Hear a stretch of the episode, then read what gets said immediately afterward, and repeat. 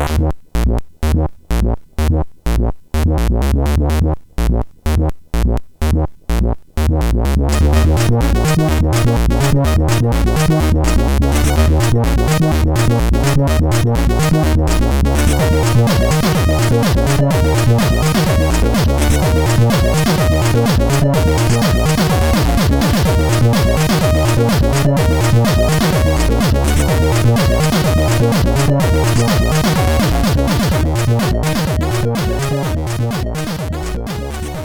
Sziasztok, ez itt a Checkpoint 8. évadának 6. adása. Hello, László! Szervus, Teki! És szia, Klári! Újra itt. Igen, igen, sziasztok! Szia. Nagyon köszönöm, hogy megint itt lehetek. Simon Klári vagyok a Gamer 365-től, csak hogy mindenkinek meglegyen, meg a Mondó magazintól is esetleg ismerős lehetek. Meg a Twitterről. Meg a Twitterről, meg régen a PC Gurútól, de ott csak nagyon rövid ideig. Meg a Ilyen három évig ugye? voltam. Meg a Checkpointból most már, igen. Úgyhogy sziasztok! A, nem is tudom, hányadik adásod, a Prince of Persia-ra emlékszem, meg uh, Remedy volt Re- talán, Remedy. meg CD Projekt, meg nem is tudom, mi volt legutóbb. Fú, volt egy, amin, amin csak testben voltam jelen Warren szinte a, Spector. a Warren Spector, amikor azt hittem, hogy tudok dolgokat a Warren Spectorról, és, és Gret megcáfolta a legtöbbet. Az jó Az volt. élet cáfolt meg, hogy Warren Spector igazából semmit nem csinált soha. Hogy ott Igen, volt, egyébként ez tök jó, hogy ez, ez a, a fő üzenete az adásnak az így pont megmaradt bennem, hogy most megint előkerült a Warren Spector itt a System Shock remake kapcsán adott interjúkat, és akkor így eszembe jutott, szinte hallottam a hangodat a fejembe, hogy na már megint itt a Warren Spector, aki igazából semmit nem csinált. jó ötletei vannak, az is ritka. És még Arkén, Arkén adás is volt. Tényleg árkén basszus, Tavaly. hát ja, ja, ja. Igen, akkor beteg voltam, emlékszem, és nem voltam teljesen magamnál, de az nagyon jó volt. Na, meggyógyultál azóta? Vagy még mindig? I- igen, egyébként megint tök jól időzítettünk, mert múlt héten megint valami náthám volt, úgyhogy most, most már nincs annyira orhangom, mint múlt héten, úgyhogy Na hát, hát ha most jobban sikerül. így van.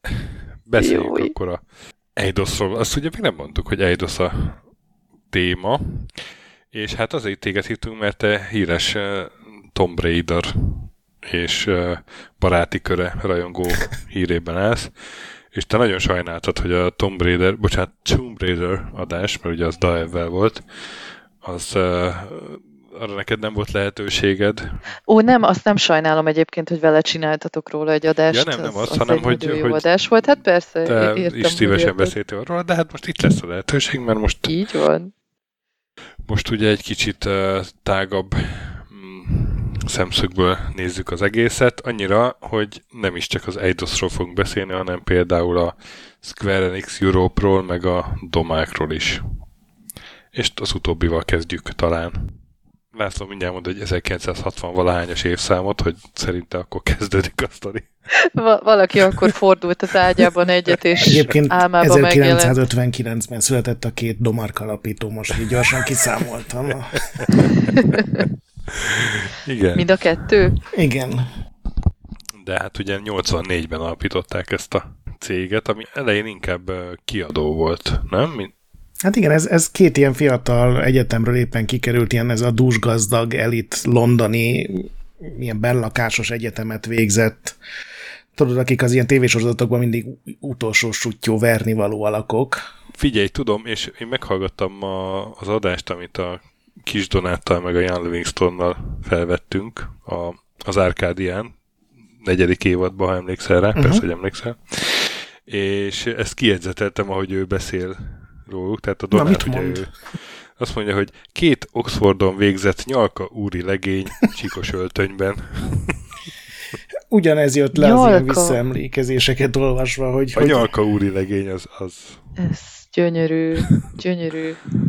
De hogy ilyen lelkesek voltak, és egyszer csak az egyiknek, ugye Dominic Vetley és Mark Strahan volt a nevük, együtt dolgoztak egy Garden nevű ilyen reklámügynökségnél, ilyen teljesen kezdők voltak, de mindegyiknek nagyon jó módú családja volt. És akkor az egyiknek a tesója az karácsonyra, 83 karácsonyán vett magának egy Commodore 64-et, ami akkor ugye azért még elég rohadt drága volt. ami mutatja, hogy egy jó módú család. Igen. Tehát nem az volt, hogy összeadott neki a család, hanem hogy magánt meglepte a tesó, és és akkor ettől ez a Dominik, akinek ugye a Domarkból a Do, már jó, az M-et félig még odaadhatjuk neki. Tehát ugye a nevükből rakták össze, és hogy, hogy ebből esett le neki, hogy ez a számítógép, ez lehet, hogy a jövőben már nem csak ilyen könyvelésre, meg szövegszerkesztésre, meg ilyesmire hasznos dolog lesz, hanem ilyen szórakoztatóiparban is lehet majd szerepe, és akkor az az anekdota, hogy, hogy körbe ment ugye ezen a High Street-en Londonban, ami ez az ilyen bevásárló utca, meg, meg elit boltok, és minden üzletben, ahol árultak számítógépet, ki volt rakva, hogy elfogyott a Spectrum, elfogyott a Commodore, és akkor ettől megvilágosodott, hogy úristen, hát ez, ez, ez, a, ez csak egy nyalka legényre vár, vagy kettőre ez a piac, mert hogy ugye akkor sokat beszéltünk róla, hogy ilyen amatőr, kicsit primitív jellegű volt ez az európai szoftverpiac még, és akkor az volt az első tervük, hogy alapítanak egy céget, és az első játékuk az 25 ezer fontos nyereményjátékkal fog bekerülni a hírekbe, és, és csak ezután kezdtek el azon gondolkodni, jó, de mi legyen ez a játék, tehát ez nem, nem feltétlenül ilyen kreatívan indult. És ugye család és baráti kölcsönből összeszedtek 160 ezer fontot, tehát ez is mutatja az, az ilyen iszonyatos, tehát szerintem az nagyobb volt, mint a teljes addigi brit számítógépes ipar amikor ugye megalakultak. A, ez a Dominiknak az öccse volt, aki vette a C64-et, és a Heroes of Card nevű játékkal. Én megnéztem, nekem semmit nem mondott, őszintén szólva. E, és megnéztem, és egy ilyen, e, tudod, az a ilyen szöveg, képes szöveges kalandjáték, ahol a képet még ilyen rajzoló ruti rajzolja ki, Aha. és ilyen csigalassúsággal. Ilyen soronként lá, gondolom. Látod, hogy így tölti ki a képet a fill effekt Hű, ez körvonalakat. És, egyébként. Tehát, hogy kellett azért ahhoz ö, némi képzelőerő, hogy hú, hát ebből rohadt nagy biznisz lesz. Uh-huh. Igen, itt, itt hagyj jegyezzem meg, hogy én meg azért hallgatok ennyire, mert, mert itt a, erről a Domárkról én annyit tudok elmondani saját saját tudásom és az eddig elhangzottak alapján, hogy a két alapító anyukámmal egy évben született, és így, így ennyi tudásom van a Domárkról. Úgyhogy, Ez is fontos, És Klári. igazából ma, ma éves voltam, amikor megtudtam, hogy az Eidosnak volt egy ilyen előzménye. Én, én soha az életben nem hallottam róluk eddig. Egyébként ilyen szempontból az Eidos teljesen rejtélyes cég, mert ugye majd beszélünk róla, hogy hogy lesz, hogy születik meg az Eidos interaktív, de hogy az Eidos mit csinált korábban, arról például még a Wikipedia oldaluk sem nagyon beszélt, talán így egy fél mondatot leszámítva. I- igen, ott, ott egy, körülbelül annyi van, hogy videótömörítéssel foglalkoztak, vagy valami ilyen cég volt, vagy na mindegy, csak gondoltam, jelzem, hogy én azért hallgatok ilyen titokzatosan a Domark témával kapcsolatban. Hát én, én a Domark nevét meg uh, annyira találkoztam vele már gyerekkoromban, hogy össze is kevertem mindig a Doom Dark revenge és ugye az a Lords of Midnight folytatása, és, és én évekig azt hittem, hogy itt valami a cég az, az megcsinálta ezt a játékot, és belakta a saját nevét. Hát ha már... Pont azért leesett, hogy nem. Aha. Ha már itt, itt tartunk, hogy ki mikor szerzett tudomást a Domarkról, nekem a, a checkpoint alatt, amikor ugye elkezdtek jönni a Novotrédes fejlesztők, hiszen a Domarknak a legelső játéket Budapesten fejlesztették, már többször beszéltünk hogy erről az Eurékáról, ami ugye összehozta a Domárknak ezt a két fiatal játékokat nem is igazán kedvelő ilyen üzletember marketingesét, ugye a Ian Livingston, aki a lapozgatós könyveket, meg a Games Workshopot is legalább félig kitalálta, meg ugye a magyar Novotrade-et. Egyébként a Domáknak nem voltak jó játékai. Tehát Igen. akkoriban kb. olyan hírében állt, mint később a Titus meg az Acclaim. Tudod, hogy fossák a játékokat, de egyik se igazán jó. Én ezzel a, az Eurékával nem játszottam egyébként. Én sem, de mivel az ugye úgy lett megcsinálva a játék, hogy az volt ez a 25 ezer font, csak nagyon gyorsan, mert korábban már említettük, hogy a játékban több pálya volt, több korszak volt, és minden korszakban ilyen számokat lehetett megszerezni, és a végén abból összeállt egy telefonszám, és ugye aki először fölhívta, az kapta meg a díjat, és ez tényleg oda is adták, az Ian Livingston adta át, aki ugye ezt az eurékát megírta, és utána sokkal-sokkal később aztán ilyen céges szinten is beszállt ebbe a Domarkeidos bizniszbe. Képzeld el, hogy nem sokkal később, én, e- én ezt ma tudtam meg. Egy Retro Games interjúból, ahol elmondta a, a Ian Livingston, ő ugye akkor a Games Workshopot csinálta a Steve Jacksonnal együtt, és addigra már elkezdte írni ezeket a lapozgatós könyveket, a kalandjáték kockázat néven ismerős uh-huh. itthon, és ezért keresték meg a két nyalka úri legény, hogy akkor írja már ő a sztorit, és a magyarokat meg ugye azért kérték meg, mert hogy titokba kellett tartani, hogy mi az a telefonszám, és, és hát a vasfüggöny mögé csak nem oda, nem érnek oda a, izé, brit csápok, vagy nem lesz ott senkinek se ismerőse, aki megsúgja, hogy mi a telefonszám. Plusz egy jóval prózai bok, hogy gyakorlatilag ilyen nyolcad annyi pénzért dolgoztak meg, a magyar. Igen, meg három magyaróért megcsinálták. igen, Doná, biztos jól jártak ők is egyébként. De mindegy, szóval, hogy a, a, azt mondja a Livingston, hogy, hogy megbeszélték a jó euréka, és akkor utána ő kiállított egy 10.000 fontos csekket, és ezzel ő is ilyen korai befektetővé vált. Igen, csak ugye nem, akkor még nem foglalkozott ezzel, mert ott volt a nyakán a Games Workshop, meg a igen, igen, könyvek, igen, meg minden. Igen, igen, igen. De hogy itt volt az egy fokozatosság, hogy egyre jobban foglalkoztatta így az első, az Eurékától kezdve a gondolat, hogy, hogy azért ezzel lehetne többet is foglalkozni, így azt nyilatkozta. Aztán ugye volt egy pont, amikor kivásárolták a Games Workshopból 91-92 körül, és akkor Igen, unatkozott akkor, áll, és... akkor állt bele fullba a domákba. Igen, de a domákhoz ugye mondtad, hogy, hogy szarjátékaik voltak, de azért ezek népszerűek voltak, mert ők is ráálltak erre a licenszert játékvonalra, és ugye az első hivatalos James Bond játékot ők csinálták, aztán van az a Trivial Pursuit, nem tudom, hogy annak milyen magyar címe, az valami társas játék. Ez. Nincs, nem fordították le? Na mindegy, és hogy, tehát, hogy ebből a Trivial Pursuitból végül a Domark csinált játékot, és az összes régióval, meg verzióval, meg porttal együtt két millió darab fogyott el, és igazából a Domarknak ettől lett pénze, meg ettől. A másik nagy sikerük az meg a Star Wars volt. Ugyanebben interjúban elmondja a Dominik, hogy hát, a, hát így csordogált a pénz az Eurékából is, aztán akkor elkezdtek én licenszek, James Bond játék, ilyesmi, de ez a társas játék, meg a Star Wars volt az, ami így kilőtt.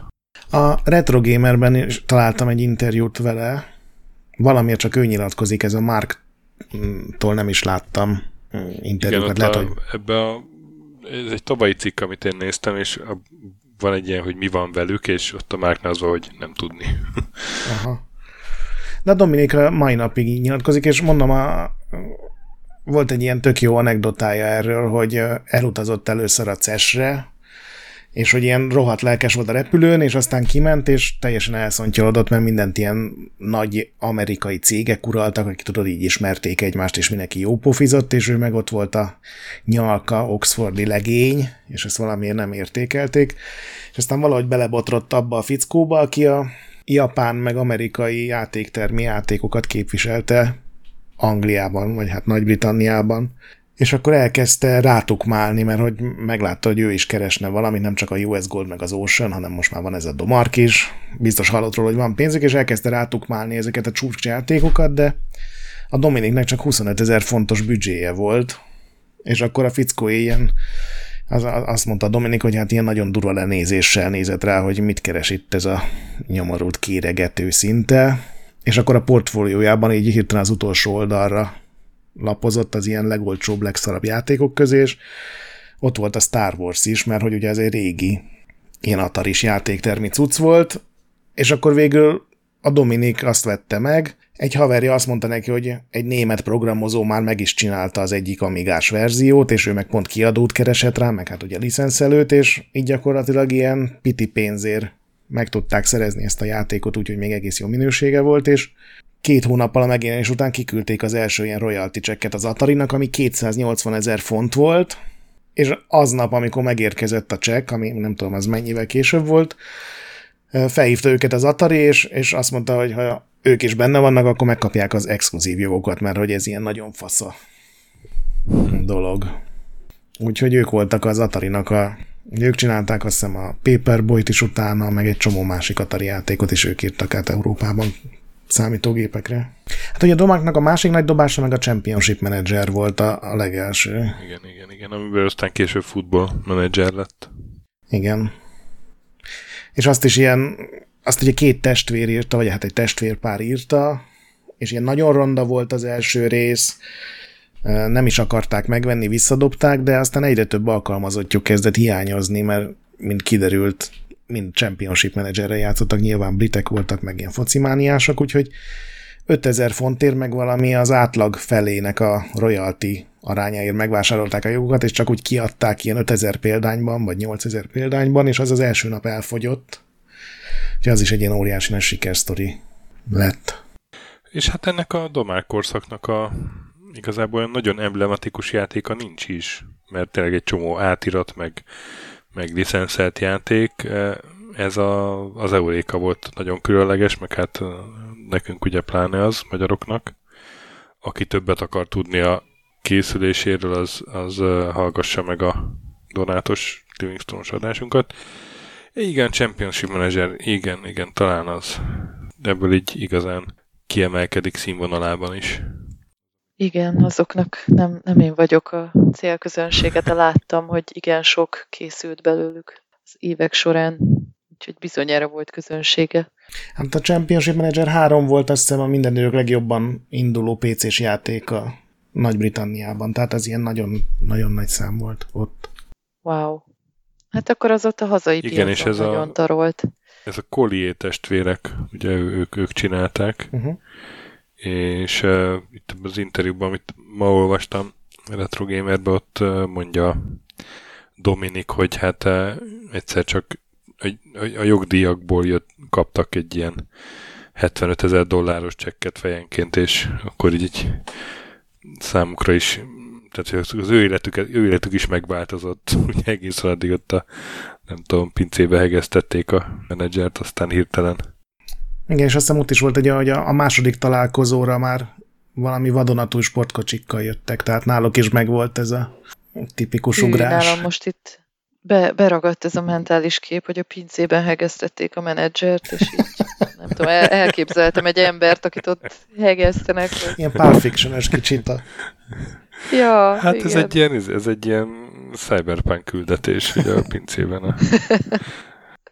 Én akkor már inkább Deus Ex, ha már... A menedzser már prototípust hegesztik, és el kell rabolnia, nem oh. tudom, a brain chipet.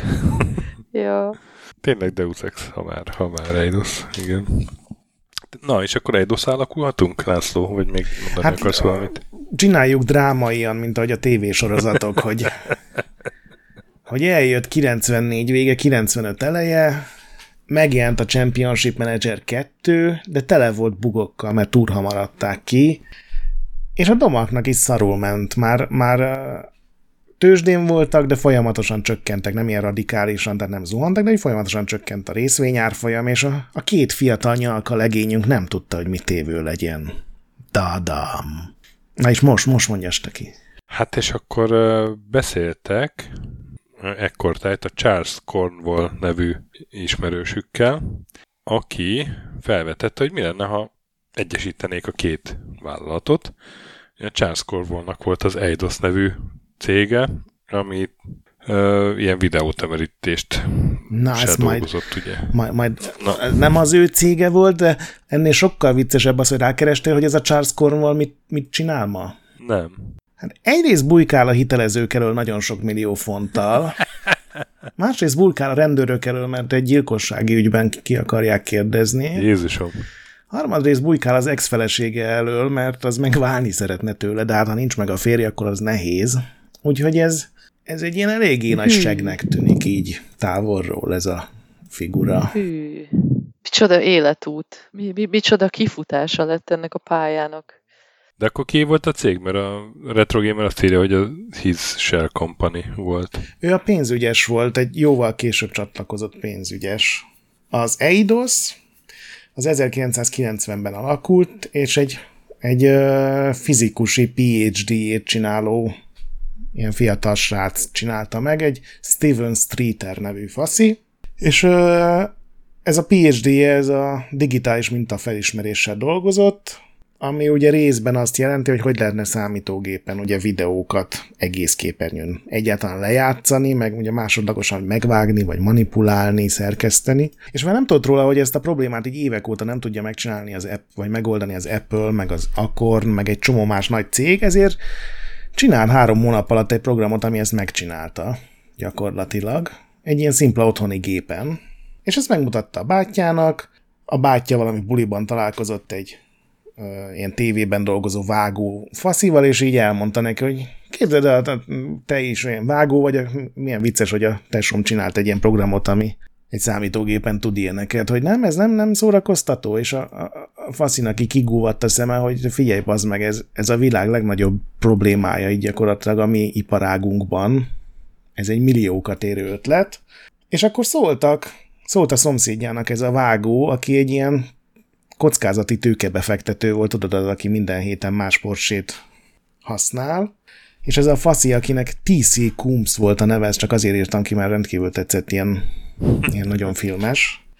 Az azt mondta ennek a streeternek, akinek az éves ösztöndíja 2000 font volt, hogy ha esetleg hajlandó az egyetemet ott hagyni, akkor egy millió fontot ő felajánlana erre a vállalkozásra, hogyha alapít egy céget, és azt mondta a streeter, hogy hát figyelj, ugye a kajapénzem miatt most ugye hétre elég kevés maradék össz, vagyonom marad, de száz százalékot befektetek. Ott hagyta az egyetemet, és az összes pénzét beleölte ebbe az Eidos nevű cégbe.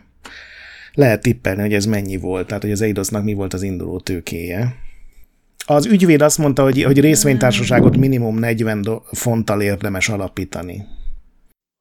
Akkor, akkor 50, nem tudom. Lövésem sincs. Ne, hát biztos volt azért több száz fontja. Az Eidos négy darab egyenként egy font értékű részvényen indult el, mert azon a héten négy font pénze maradt a Streeternek. Az anyja. Ez... Jó. A másik, tula, második tulajdonos, vagy második ilyen Eidos alkalmazott, nem tudom, hogy ez hogy működik, az az a vágó lett, mert ugye ő ért ahhoz, hogy mi kell a felhasználói oldalról. Ő is beletett négy fontot az üzletbe, ezért kapott két részvényt, és akkor így meg is duplázták az Eidos értékét, már 8 fontot ért. És akkor jött a befektető, aki 20 ezer forintért megvett tőlük egy-egy részvényt, tehát most már nagyon sokszoros, egy pár nap alatt ilyen több száz száz vagy több ezer százalékos növekedésen keresztül ment át az Eidos, és akkor megcsinálták a, ezt az első programot, bemutatták egy kiállításon, ott rögtön 40 cég jelezte, hogy akármennyibe kerül, ők ezt megveszik, és 91-ben jelent meg az Edit One nevű digitális vágóprogram, meg az Optima nevű filmtömörítő szoftver, és ezt gyakorlatilag minden brit TV stúdióba el tudták adni, ami azt jelenti, hogy 81 példányt tudtak eladni, hiszen ennyi TV stúdió volt akkor Nagy-Britanniában. Ez jó sok pénz volt egyébként, mert 30 ezer font volt a, az ára, így telepítéssel, meg oktatással, meg a hardverekkel, meg mindennel együtt. És elvileg ugye ez tök jó volt nekik, mert a BBC híradót ezzel vágták össze, meg a mindenféle sorozatoknak az ilyen intrói, tehát mindenhol ott voltak, de ugye ez nem egy ilyen végtelen növekedésű piac, mert ha egyszer eladtad valakinek, az ezt használta évekig. Úgyhogy találtam egy ilyen üzleti labban egy ilyen dolgot, hogy 90, 1994 első hat hónapjában 47.834 font profitot termelt a cég, ami nem, nem olyan sok. Viszont mivel ilyen nagyon rangos klienseik voltak, a részvények sokat értek, tehát másfél millió fontot ért a cég, és ekkor jött ez a Charles Cornwall szökevény per gyilkosságban érintett fickó, őt fölvették, mint pénzügyes, és azt mondták neki, hogy figyelj, valahogy pénzt kell szereznünk, van ötleted? És, és akkor, akkor jött a nagy ötlet, hogy... De akkor ő hogy lett ekkora nagy kutya? Mert mégiscsak az lett, hogy amikor ugye összeolvadt ez a két cég, akkor a Cornwall lett a CEO. Nem olvadt össze a két cég. Ez az történt, hogy ez a Cornwall ez kitalálta azt, hogy a Domark szarul megy, de egy működő cég, az Eidosnak kurva jó neve van, de gyakorlatilag nincsen termékük, nincs jövőjük, és hogy ebből úgy lehet pénzt csinálni, hogy az Eidos bejelenti iszonyatos fanfárral, hogy megvásárol egy hatalmas, múltra visszatekintő vállalatot, meg még két fejlesztő stúdiót, és belép a jövőt jelentő multimédia per videójáték piacra, és ezért csinálnak egy részvénykibocsájtást, hogy ugye ezt megfinanszírozzák, és olyan jó neve volt az Eidosnak, hogy a tényleges helyzettel tisztában nem levő befektetők megrohamozták az Eidoszt, és adták nekik a pénzt, hogy költsétek el a pénzünket, és egy nap alatt 6,5 millió fontot kerestek, és azt valamilyen megosztásban elfelezte az Eidos meg a Domark, hogy igazából csak azért olvadtak össze, hogy pénzt csináljanak a semmiből. Azért ez a 90-es évek, ez egy ilyen varázslatos időszak volt. Nem, nem semmi. Én nekem egyébként most, amik eddig ma elhangzottak, a java új információ, úgyhogy csak Az nekem is teljesen az volt, Ámulok. hogy ez, ez úgy jött létre ez az Eidos interaktív, hogy gyakorlatilag az egész egy részvénymanőver volt, és egy ilyen nem befektetési csalás, csak az egész egy ilyen pénzügyi befektetési pénzszerzés. De maga az egy, a hivatalos Eidos történelem, a Square Enix honlap, és úgy fogalmaz, hogy, hogy acquisition, akkor azt te minek fordítanád? Megszerezték, tehát papíron, meg valójában is az Eidos felvásárolta a Domarkot, de a háttérben az volt, hogy csak azért vásárolták fel, hogy ebből rengeteg befektetői pénzt szerezzenek, amit a két cég között Értem. szétosztanak. Na, de, de akkor hogyan lett mégis az, mert hogy a, ez a Cornwall lett, lett a CEO aztán, akkor, akkor miért lett CEO, hogyha ő random pénzügyes volt? Mert ö, az Eidos, meg az Eidos Interaktív, az nem ugyanaz a két cég. Ja. Ah, Ja, ja, ő ezt én is csak ma ah, tudtam meg. Ja, hogy az Eidos interaktívnak Igen. lett a... Tehát az Eidos Interaktív az gyakorlatilag az új Domark lett, amiben egy pár Aha, hónappal aha. később beolvasztották azt a másik két stúdiót, a Simist, akik a, egy még 29-es program a legjobb cuccuk, meg az a Big Red Software, akik meg a Big Red Racinget csinálták, ugye? A Domarknak korábban, tehát azok ilyen majdnem belső stúdiók voltak, és gyakorlatilag a Domark nevet változtatott, és kapott egy csomó pénzt, és papíron fölvásárolták őket. Meg igazából is fölvásárolták őket, csak tudod, nem úgy, hogy, hogy nem úgy igazából. Tehát a motiváció az, az nem a szokásos, de amúgy meg felvásárolták őket. Értem. egybesültek. És aztán a következő évben ez a Cornwall ez csinált még egy ilyen manővert. Ez a Center Gold? Igen, igen, Már, már ott tartunk, ugye? igen. Ami ugye egy, ez egy bolthálózat volt? Üzlethálózat? Volt a Center Soft, ami egy ilyen distribútor cég volt, tehát ők ugye megrendelték Amerikából, Japánból, meg Európából a játékokat, és kiosztották a boltoknak, tehát ők a középső emberek, mint itthon ma a Cenega mondjuk, vagy ilyen cég, és ők összeolvadtak egy-két évvel korábban a... És többet nem tudsz mondani. Hát ma már nem tudok többet mondani egyébként tényleg, mert elfogytak. Régen sok volt. És ők pár évvel korábban összeolvadtak a US Gold-dal, ott nem tudom, hogy kivásárolt meg kit, és ebből a Center Softból meg a US Goldból lett a Center Gold. És ugye ővék volt a Core Design is. Hát igen, a US Goldé volt. És itt ez is egy ilyen trükkös volt, azt nem tudom, hogy tudta, de én ezt tegnap előtt tudtam meg, hogy megvették ezt a Center Goldot X pénzért, és utána három perccel az eredeti tulajoknak visszaadták fél X-ért a Center Softot, mert arra nem volt szükségük, tehát ők csak a US Goldot akarták megvenni.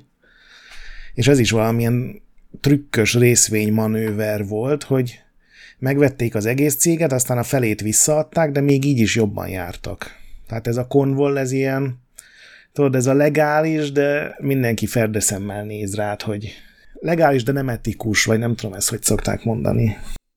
Hát ilyen ügyeskedő. Egy ilyen Saul. Goodman karakter.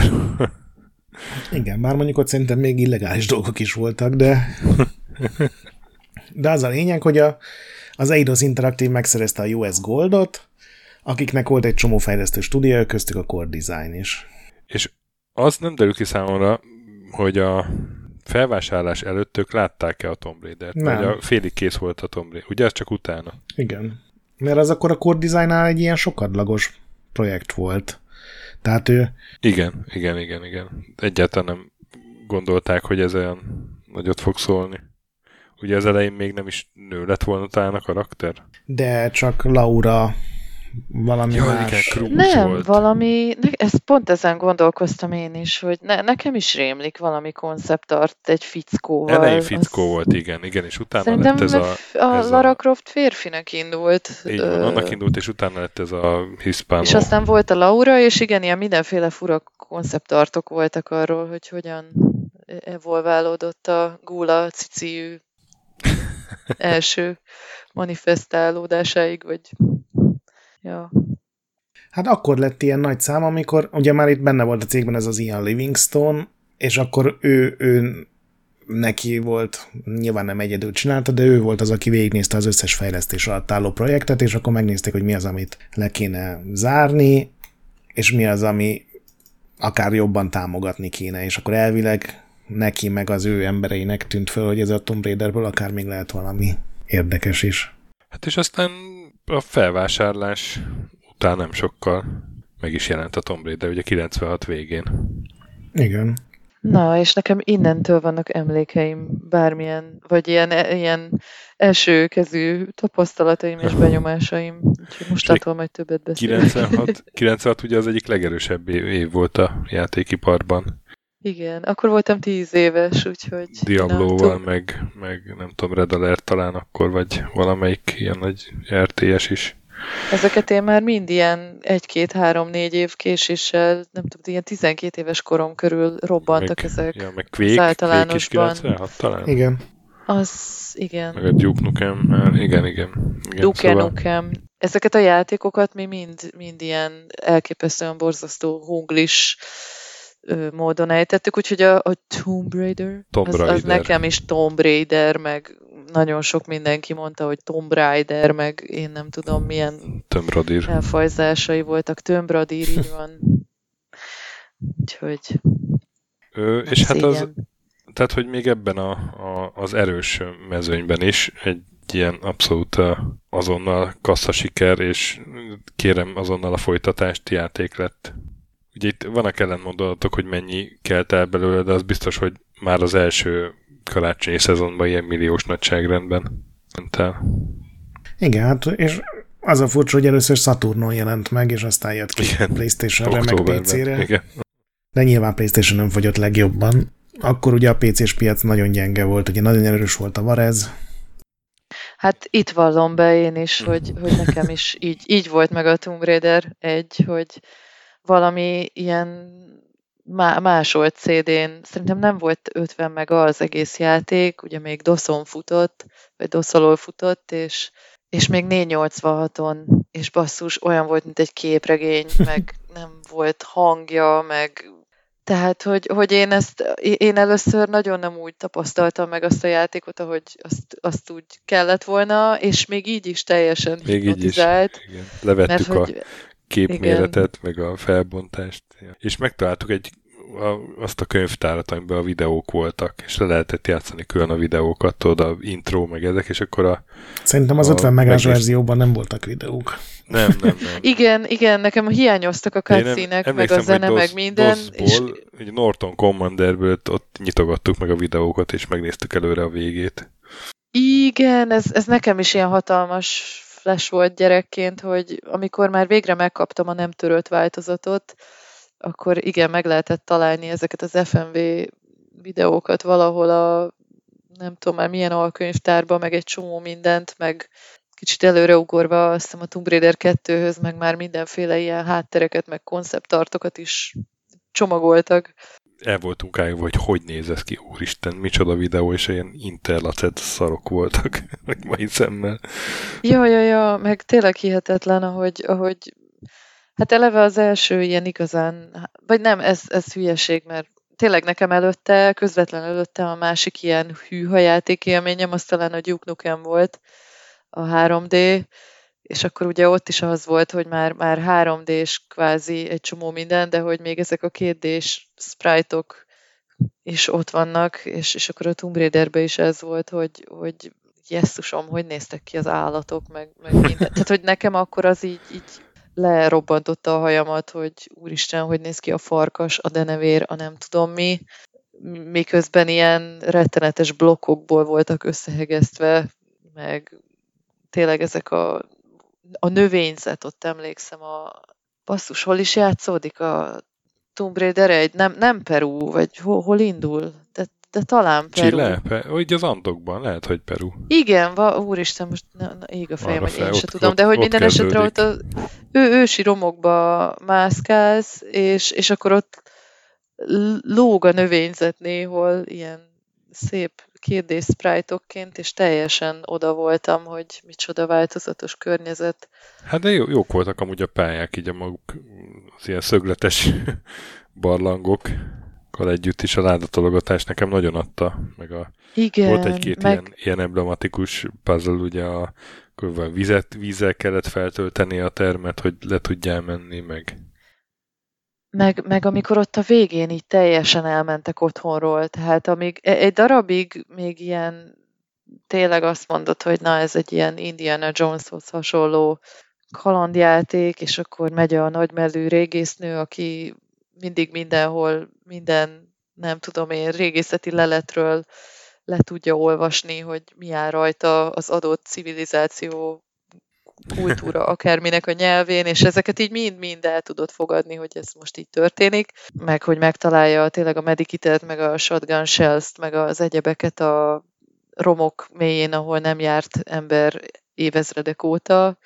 és, és valamiért a gödör alján nem csak tüskék, hanem mondjuk farkasok is vannak, akik nem haltak ott éhen, és csak rád várnak, hogy oda beessél közéjük, de hogy a végén volt ez az Atlantis pálya, amikor volt ez a, a, a húslara, tehát én e-, erre emlékszem, hogy jön a doppelgangered ott a végén, és ott már így, így teljesen le, le voltunk nyűgözve, hogy volt ez a puzzle, hogy ki, ki kell őt nyírni, valahova így le kellett, hogy essen valami gödörbe, hogy így tükörbe mozgott veled, az, az, az emlékszem, hogy ott ültem a gép előtt, és még a két öcsém is odajött, és mindenkinek így folyamatosan tátva volt a szája, hogy most mi történik. Nekem a, a kéz maradt meg nagyon a Midász keze. Igen, tényleg, micsoda. változtatott mindenfélét, de hogyha beleugrottál, akkor rögtön meghaltál, mert aranyszoborrá dermettél. Igen. És milyen kurva jó volt ez az animáció, hogy belemásztál, igen, és igen. akkor ott és nyögött akkor egyet, aranyá vált. a lábától fölfelé aranyá változni. És akkor még ott próbálgatta, ott nem tudom, szegénynek végignézed az agóniáját, és utána ott feldőlt tényleg, mint egy darab fa, csak hát aranyszobor. Meg, meg voltak ezek a fú, volt a Kolosseum pálya, ahol mindenféle állatok, ott jöttek a gorillák, az oroszlánok. Nem, nem is mindig volt értelme, hogy hol milyen állatokkal találkoztál, de... A T-rex is volt benne, úgy emlékszem, az az egy volt. Tír... Jaj, Istenem, hát a Lost Valley. Az az első fejezetben a harmadik pálya volt a Lost Valley. Igen, igen, de az első pályán is volt, hogyha megtaláltad. Nem, az a kettőbe volt. Nem, az egybe. Az Igen, egyben... is találhat, találhattál hozzá, hogy... Az a kettő, az amikor a kínai nagyfajnál vagy. Az egyben, a legelső pályán szerintem Szerintem az egyben volt a legelső pályán. Ne idegesíts, akkor most hazugságban éltem eddig. Ne, ne, mert a kettőben van az, hogy a csapdákon, tehát hogy ott le tudsz menni egy ilyen rohadt mély szakadék aljára, és akkor ott van a, ott van a shotgun elrejtve, és keresztül kell menned a T-rexen. Basszus, Vagy ez pont... tényleg lehet, Vagy pontosabban fölveszed a shotgun és talán akkor jön a ti... Lehet, hogy ott mintha két T-rex is lett volna, hogy egy, amikor mész, egy, meg amikor kijössz onnan. Erre már nem emlékszem. Tényleg a kettőben van. De az neked, a kettő eleje, hogy igazad. ott, ott mert az első pálya az egyébként ilyen kifejezetten lájtosan tanítgatja az irányítást a legelső részben. Tehát ott még csak ilyen... akkor már, igen. De, igen. de nevérek, farkasok, ott, ott talán még medve, meg ilyen komoly ellenfél nincs is. Tehát tényleg ott hirtelen a harmadik pályán jön az, hogy jönnek a raptorok, meg a T-rex, és iszonyatosan féltem tőle. Ja, hú, az a dinós pálya, az milyen jó lett a Anniversary-be is, ott, ott talán a T-rex, mintha egy ilyen külön ilyen posztarénát is kapott volna, de most nagyon előre ugrottam. Ja, szóval ez nagyot szólt ez a játék, és hát nyilván azonnal kellett a folytatást készíteni. És, hát meg, és, és ha, be... ha belegondoltok, bocsánat, még ezt muszáj kiadnom magamból, hogy, hogy én, én nekem ez ilyen, mint, mint, szerintem hozzátette a magáét, hogy töriszakos lettem így az Indiana jones együtt, hogy, hogy tényleg amit így lehetett, meg ami úgy nagyjából érdekes például az ókorral kapcsolatban, azt így belepréselték a Tomb Raider egybe. Tehát, hogy volt benne Egyiptom, voltak benne a görögök, voltak benne a nem. Tehát, hogy, hogy olyan hihetetlen változatos lett, és igaz, hogyha egy logikusan végig gondolod, akkor semmi értelme nem volt ennek, hogy kereste a skionokat, a nem tudom én hány ősi civilizáció romjai között, de... Igazából olyan, mint hogyha ez egy, a... egy ilyen második osztályos gyerek elolvasott volna egy ilyen, tudod, ilyen képeskönyvet a nagy ókori birodalmakra, és így kivágdosott volna belőle a kedvenc képeit, és akkor, hát akkor ezek lesznek a pályák. Egy ilyen ifjúsági regény.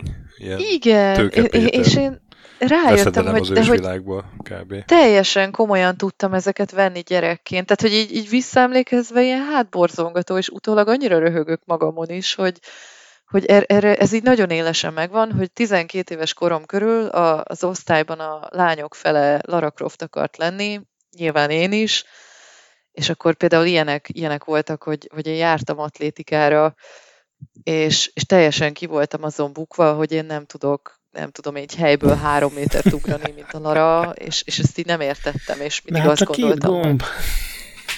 hogy igen, igen, hogy valamit nem jól csinálok, meg hogy hát hogy leszek így Lara Croft, ha feldövök, és, és teljesen csont nélkül. Nyilván még a gyerek agya is tudja, hogy baromság, amit lát, meg ami történik, de hogy, hogy mégis ezt így, így olyan jól el tudta indítani ezeket az ábrándozásokat, hogy hű, majd ha nagy leszek, akkor én is, nem tudom, én ott fogok jetskizni, vagy snowskizni, ha nem tudom hol, meg majd menekülök a jetik elől, majd meg, megtalálom az összes ilyen helyet, ahova még a Lara Croft nem ment el. Hát akkor tényleg Ó, működött. nagyon. Mondjuk volt ennek ilyen pár ilyen Aztán, elég gagyi igen. oldala, amikor tudod, a Playboyban interjú volt vele, meg Na, ezt akartam mondani, hogy, hogy, Jó, a, igen. hogy itt jön be ugye az, hogy a, a Dominik meg a Márk, akik ugye azért 97-ig még a cégnél voltak, hogy ők, ők ugye nem fejlesztők voltak, hanem üzletemberek, és ezen a marketinges vonalon Mhm. voltak nagyon erősek, ugye már kezdettől fogva, már az Eurékától kezdve, hogy, hogy hírverést csapjanak, ahhoz, ahhoz nagyon mindenféle értettek, és partnerekkel főleg, hogy ugye igen, igen, igen, nagy kapcsolati tőkéjük is volt ilyen téren, így van, és tehát gondolom, hogy ennek volt szerepe abban, hogy, hogy nyilvánvalóan teljesen tudatosan egy jelenséget csináltak uh-huh. a larából. Tehát ugye azért voltak előtte is, utána is női főhőssel videójátékok, tök jók is, most így hirtelen a, a Novalis Forever jut eszembe, de de ez, hogy, hogy, hogy a Larából egy ilyen ikon legyen, meg, meg interjú a Playboyba, biztos ismerte a Dominika Playboy főszerkesztét, vagy nem tudom, de hogy ezt, ezt erre nagyon ráment el kezdetektől fogva. És így idő után már az volt a, melyen foglalkoztatta is a játékosokat, hogy ki lesz a következő Lara modell, na és akkor Igen, És igen, ugye- meg, meg egyébként ennek tényleg ilyen elképesztő kultusza lett, és a mai napig van, én mindig a Twitteren látom, meg lepődök meg, hogy ez a, ez a Lara kultusz, ez mennyire komoly, meg ilyenkor én is rájövök, hogy teljesen kispályás, meg komolytalan vagyok, hogy, hogy tényleg a Lara modellek, meg a, a Lara szinkron hangok, ő, őket is, és ott is van mindenféle legenda, hogy az első három részben a Lara Croft az a, nem is tudom, a core designos melyik fejlesztőnek talán a mindegy, a, nő, a nővére, és valójában egy ilyen középiskolai tanárnő volt, és semmi szexi nem volt benne úgy különösebben a valóságban, de hogy, de hogy mégis milyen ikonikussá tette a karaktert ez a, ez a mély búgó hangja jó, is. hát szerintem a pornójátékok szinkron színészei sem feltétlenül olyan alakúak, mint akiket a, nek a hangjukat adják. Ja, persze. Csak hogy tényleg erre is emlékszem, hogy úristen, micsoda ilyen viták, meg egyebek voltak, meg én is kiakadtam, emlékszem, hogy, hogy amikor a négybe lecserélték a hangját, és akkor hirtelen ilyen magasabb hangja lett, és, és nagyon nem tudtam hova tenni. Meg, meg amit mondasz, ez a Playboy interjú, meg a többi, hát emlékszem én is, egyébként ekkor kezdtem el aktívabban mindenféle ilyen játékmagazinokat olvasni, megvenni, így 98 környékén, addigra már így teljesen reménytelenül beszippantott a gaming, hála a Tomb Raidernek, és tényleg az 576-nak is emlékszem, a Kilobyte-nak is, meg a konzolnak is szerintem többször volt a Lara a borítóján, és, és akkor így magyarázkodnom kellett anyáméknak, hogy ez az a játék, igen, igen, jól látod anya, ez az a katonanő, ezzel szoktam én is játszani, és akkor ott volt ez a, igen, ez valaki a rokonságban így definiálta a Lara Croftot, hogy a, a katonanő. és akkor Lara, Mindegy. Lara markol egy, egy, egy szár lepedőt maga előtt. Igen, és Ez akkor pontosan volt volt, például az a borító, ez már a, a Tomb Raider 3 környékén, Igen, ez, ez volt a és 576 magyarázkodnom kellett otthon, hogy ez nem szexjáték amúgy, meg nem, nem értették a szüleim sem. Egyébként mi ez is a marketing része, hogy az, hogy ugye egy játékhoz legyen tízféle borító, és ezért egy piacon minden magazin akár háromszor is írhasson címlapon a játékról, úgyhogy mindig más képet használnak, ez is ennek köszönhető szerintem. Tehát ez, vagy hát ez is ennek Ja, része ja. volt, hogy meg ezért kezdték el ugye aztán egy idő után minden pályán már más ruhába rakni, és akkor van, ahol estéibe kell, van, ahol búvár ruhában, van, ahol nem tudom, le kell vetköznie, vagy jó, iskolán, iskolásán ruhája szerencsére nem volt szerintem, de Az is Igen. volt egyébként technikailag, mert a, azt hiszem a négyben. Ja, tényleg, vagy, amikor volt kicsi ez a volt. Tomb Raider Chronicles, ahol volt egy ilyen nem, az se iskolás lány. Nem, most ezen gondolkodom, hogy mintha, ugye volt olyan tényleg a chronicles hogy a gyerek Lara, de végül is ott, ott se iskolás lány Ruci volt rajta. Meg egy csomó ilyen ruhája, az mindig csak a konceptartokon volt, tehát hogy a tényleges játékban inkább, nem tudom, ez az es, valamelyikben tényleg volt estéi, talán a Legendben, tehát az, az már később volt, hogy így sokszor átöltöztették, az már inkább a Crystal Dynamics-nek az időszakába volt szerintem, és a core designnel ott, ott inkább csak a konceptartokon volt mindenféle ruhákba, meg amikor mondjuk a tanulópályán voltál, és akkor otthon szaladgált a mackó nadrágba. És amúgy az meg milyen, hogy a, Playboy-ba volt interjú a Larával, a karakterrel, de amikor ki, ki, kiderült, hogy az egyik modell az uh, szerepelt a Playboy-ban, nem interjú formájában, akkor uh, rögtön kirúgták. hát ez a Wow, erre gyönyörű nem is képmutatás. Nell, Nell McAndrew nevű izé, hölgy. Jaj, őre emlékszem, így a neve megvan. Fú, Rona Mitra, felsoroljam az összes Ne, nagyon sok van. Ja, Egyébként pont most ugye volt összeset megint egy évforduló, biztos tudnék. Ja. és, és talán a Crystal Dyna, vagy a, a hivatalos Tomb Raider, nem is tudom, Twitteren, Youtube-on, mindenhol vol, volt egy ilyen összeállítás az összes Lara Croft modellel, és valami elképesztően sok van. Szerintem én a kétharmadáról le is maradtam. Igen, és, és volt egy olyan, hogy, hogy összehoztak, nem tudom, ilyen ötöt, és együtt fotózták őket valami férfi magazinba. Hát ez ilyen a Doctor Who-ban szokott lenni. Ja, ja. Meg hát úristen gyerekek, mennyi reklám, meg én emlékszem, ugye a Lara föltűnt videóklipekben. Ez még az az időszak volt, amikor mindig néztük az MTV-t, meg ezeket a, me- mentek a klippek, és ami nekem nagyon beégett, az a volt ez a Die Ärzte, vagy azt hiszem még ők most is vannak, és akkor nekik volt egy ilyen rohadt, Scheisse.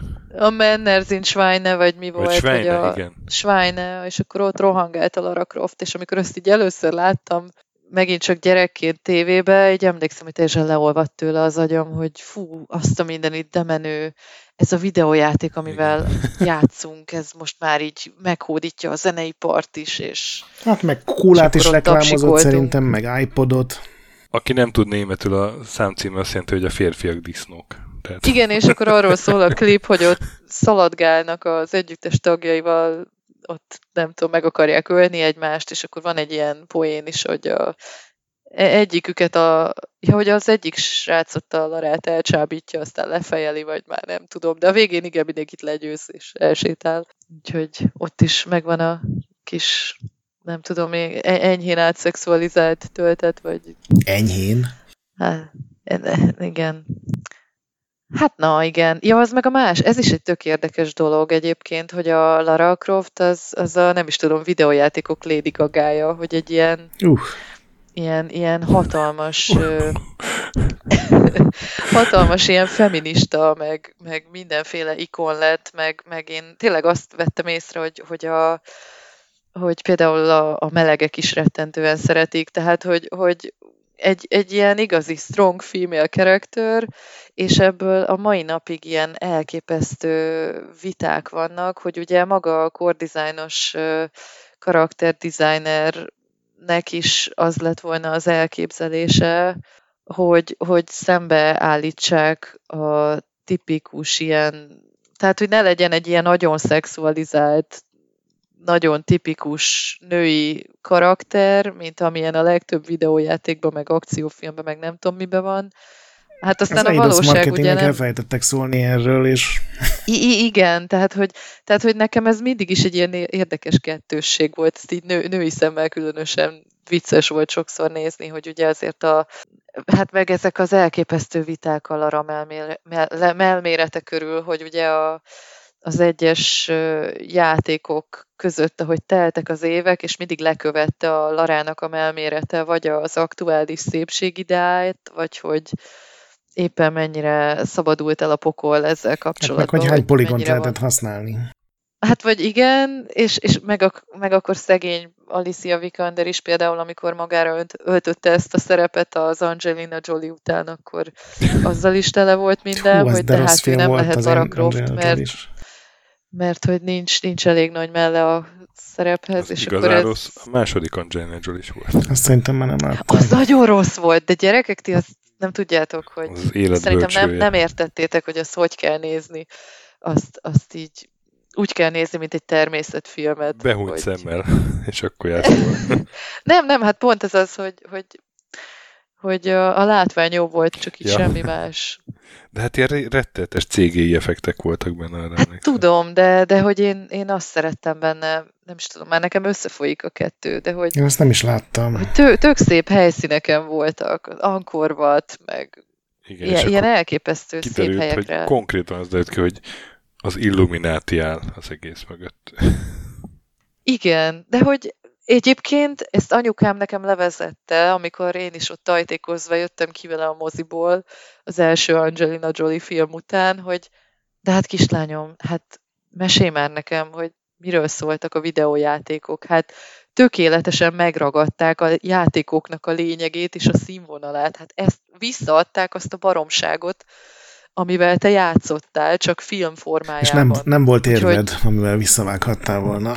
Abszolút nem volt érvem. Anyukám teljesen jogosan, jól leérvelt, tök igaza volt, mondta, hogy szerinte tökéletes munkát csináltak, hiszen... Most olvastam egyébként, van egy ilyen nagyon jó cikk, tudod, van ez az Oral History of, amikor így mindenféle alkotókat, akár 10-20 embert is megkérdeznek egy-egy témáról, és a, az első filmről volt egy ilyen, és az egyik olyan forgatókönyvírója, ami végül nem valósult meg, ő mondta, hogy ő írt egy forgatókönyvet, mert azt úgy csinálta az Eidos, hogy megversenyeztették. Csomó forgatókönyvírót fölkértek, és a végül ami legjobban tetszett, és hogy ez a, akit már említettünk, ez a szimpatikus Charles Cornwall volt a döntnök, tehát ő döntött. Semmi köze nincs a filmkészítéshez, mert egy pénzügyes, de hogy ő volt az, aki döntött, és az az egyik srác, vagy forgatókönyvíró Faszi mondta, hogy hát ő is írt valamit, és egy ilyen smaragdbányában kezdődött volna, ahova a Lara is ugye elment volna, és el, elcsort volna valami rohadt nagy smaragdot. És ez a Cornwall ez így visszadobta, hogy hát ez egy fasság, ilyen nincs hát smaragdja mindenkinek van, mert hogy ez a Cornwallnak a szülei ilyen smaragdbányákat üzemeltettek valahol Dél-Afrikában talán, és hogy ő úgy volt vele, hogy hát a smaragdbánya az egy ilyen tök default cucc, ami így, így van az ember közelében mindig, hogy, hogy ez nem elég exotikus. Hát igen, hát Úgyhogy ez is egy ilyen szimpatikus. Nekem is van három. Nekem is az volt a oda ilyen. Uh-huh. Úgyhogy Cornwall úr így nem lopta be magát a szívembe tök láthatatlanul, pedig egy hetet még sose hallottam róla. Hát nem is értem, hogy miért, miért nem rajongsz érte. Hát az biztos, hogy így 96 99-ig az aranykora volt az Eidosnak. Az az első három év, három-négy év az. Igen, hát pedig már ekkor hoztak olyan rossz döntéseket, amiknek aztán később itták a levét. Hát csak egyet. De hogy ez, ez például tényleg... 9, ez... Például 97-ben 10 évre szóló kiadás, kiadói szerződést kötöttek az Ion storm ami akkor elhiszem, hogy jó ötletnek tűnt, készült. 99-ig még nem dőlt be a Dai Katana, tehát addig még pár játék Jó, meg is a Dai Katana, a Dai Katana is micsoda egy ilyen, egy ilyen nem is tudom, egy, ennek a korszaknak egy ilyen ikonikus buktája, és ma, mai napig megosztó jelensége. Emlékszem, ahogy a általános iskolában véremenő vitákat folytattunk 13-14 évesen arról, hogy ki szerint szaradai katona, és ki szerint egy meg nem értett zseni a John Romero. Ugye az John uh-huh. Romero-nak volt a nagy ö, víziója, és akkor az egyik osztálytársam, meg legjobb barátom egyszerűen nem volt hajlandó elfogadni, hogy, hogy a Dai Katana nem egy jó játék, és... Nem az. Hát nem. De szerintem ő még most is tartja, hogy ez egy fantasztikus játék, csak már nem beszélünk egy ideje. A Tomb Raiderekről még akartok beszélni? Végigmenni a legalább az eredeti Hát figyeljetek, én, én arról végtelen sokat tudok rajongani, de nem, nem akarok olyan sokat. Te is így egyre kevésbé csak, csak... voltál lelkes a Mert ugye az első öt rész az öt év alatt jelent meg, mindig karácsony előtt. I- igen, a, erre így határozottan emlékszem, hogy ott, ott nekem volt egy ilyen törés sem, amikor egyébként a hazai játékúságírásban is picit csalódtam, így kamaszként, mert hogy egyébként én imádtam az első hármat, és na, nem, tehát hogy a core design írát én imádtam, de, de hogy már ott a háromnál pedig nekem az volt az a rész, ami végérvényesen elkapott, vagy hogy is mondjam, akkor lett, a, a, azzal a résszel játszottam talán a legtöbbet. Már, már ott is éreztem, hogy ki, kicsit, mintha, mintha ez a reuse néha túlcsordulna. Szerintem a hármas még egész jó volt egyébként. A hármas nagyon jó volt, csak hogy mit tudom én, így a textúrák, a pályák felépít, tehát hogy azzal együtt, hogy imádtam, és rohadt jó helyszínek voltak benne, tehát ez az Area 51-től kezdve, tényleg Nevada, India, én nem tudom micsoda, de hogy, hogy érdekes módon a, ugye a második rész után mégis ott már egy kicsit lehetett azt érezni, hogy miközben például a grafika sokkal jobb lett, tehát hogy így voltak ilyen technológiai előrelépések, a, a pályák már egy kicsit fantáziátlanabbak voltak, meg, meg néha kicsit olyan összecsapott hatása volt itt-ott, de, de mondom, még a harmadik részt imádtam, és, és aztán jött a negyedik, ott, ott nekem az már valahogy annyira nem talált be érdekes módon, ott, ott nekem már a Lara így nagyon túl volt szexualizálva, tehát az volt az a rész, ahol emlékszem, ott a kis izé átlátszó gatyán keresztül a tangáját kellett nézni állandóan. De mondom, ez, ez valószínűleg rajtam kívül sokakat nem zavart, meg Én biztos vagyok benne, hogy sokakat zavart, mert ott kezdődött el nagyon visszaesni az eladás is. Tehát, hogy ott valahogy a karakter is ezt a addigi bedesz vibe-ot, ami ilyen kellően kedvesen ítétlen volt, ezt, ezt is valahogy elkezdte elveszíteni, és akkor a, a Tomb Raider Chronicles volt az, ami talán már a négy után jött. Az ja igen, ugye a négynek igen. a végén igen, a négynek a végén kinyírták a larát, és akkor mindenki tudta persze, Ráomlott valami épület, is nem? előkerül. Hogy ölték? Így van, így van, ott elárulta a mentora, és akkor ott rászakadt a piramis, vagy én már nem is emlékszem. És akkor, mivel ugye halott volt a karakter, ezért akkor kihozták a Chronicles-t, ami meg egy ilyen, nem tudom, ilyen előzmény, meg egy ilyen vegyes felvágott volt, és akkor ott rohadtul látszott már, hogy, hogy, hogy kell a pénz, de, de ez már, ez már nagyon lapos. És akkor utána, most nézem itt a Wikipédián, hogy volt egy olyan is, hogy Tomb Raider Curse of the Sword, ez nem is tudom, hogy micsoda, volt ez szerintem, teljesen... vagy kézikonzolos. Szerintem elég a nagy igen, játékokról itt, Ja, igen. Akkor, ja, és akkor jött ugye az Angel of Darkness, jaj, Istenem, hát, hát a, az Angel of Darkness az nekem úgy lett meg, hogy valami új videókártya, talán a GeForce MX-em mellé csomagolták, ilyen, konkrétan tényleg me, me, ilyen melléktermék volt, valamihez adták, és, és az, az annyira bagos volt, hogy én olyat addig soha nem láttam.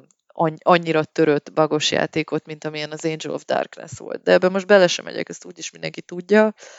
Ott, ott voltak ilyenek, hogy nem tudom, én bujócskáztam a luftba az őrök elől, és akkor a, el, elbújtam a vitrin mögé, és nem láttak meg. De hogy ez még az abszolút jobbak közé tartozott a hibák közül. Hát ugye az Angel of Darkness akart lenni a, a dark és, és, és komoly, Igen. és most és már nagyon rossz volt. Van nagyon, történetünk azon is, annyira... van egy alternatív férfi karakter is, akit lehetett irányítani, úgy emlékszem. És nem is, igen, őt is így életbe hagyták, tehát hogy ott volt egy ilyen, egy ilyen nagyon misztikus tehát, hogy látszólag meghalt, de mégsem, mert nem volt ott a holtteste, és ugye azt hiszem trilógiát akartak belőle csinálni, meg, Igen, meg volt nagyon nyitva hagyták. Hát meg ugye az, de, nem, de, az, az, az egész... már ilyen urbánus volt, tehát egy nagy része városba játszódott. Az a Párizsba volt, igen, és, és ilyen, ilyen na- nagyon-nagyon nagy elkanyarodás volt a korábbiaktól, de hogy rettenetesen félkész volt, tehát ilyen totál félkész helyszínek, értelmes összekötés nélkül követték egymást. Hát igen, pedig Ö... azt is elhalasztották szerintem egy teljes évvel. És azzal a Úgyhogy második is legalább... is el kellett azt hiszem halasztani, úgy rémlik. Igen, ez is legalább akkor a bukta lett, mint a Daikatana, és itt visszacsatolok a volt osztálytársamra, akivel akivel úgy, úgy vitáztunk, hogy én a Daikatánával sose játszottam.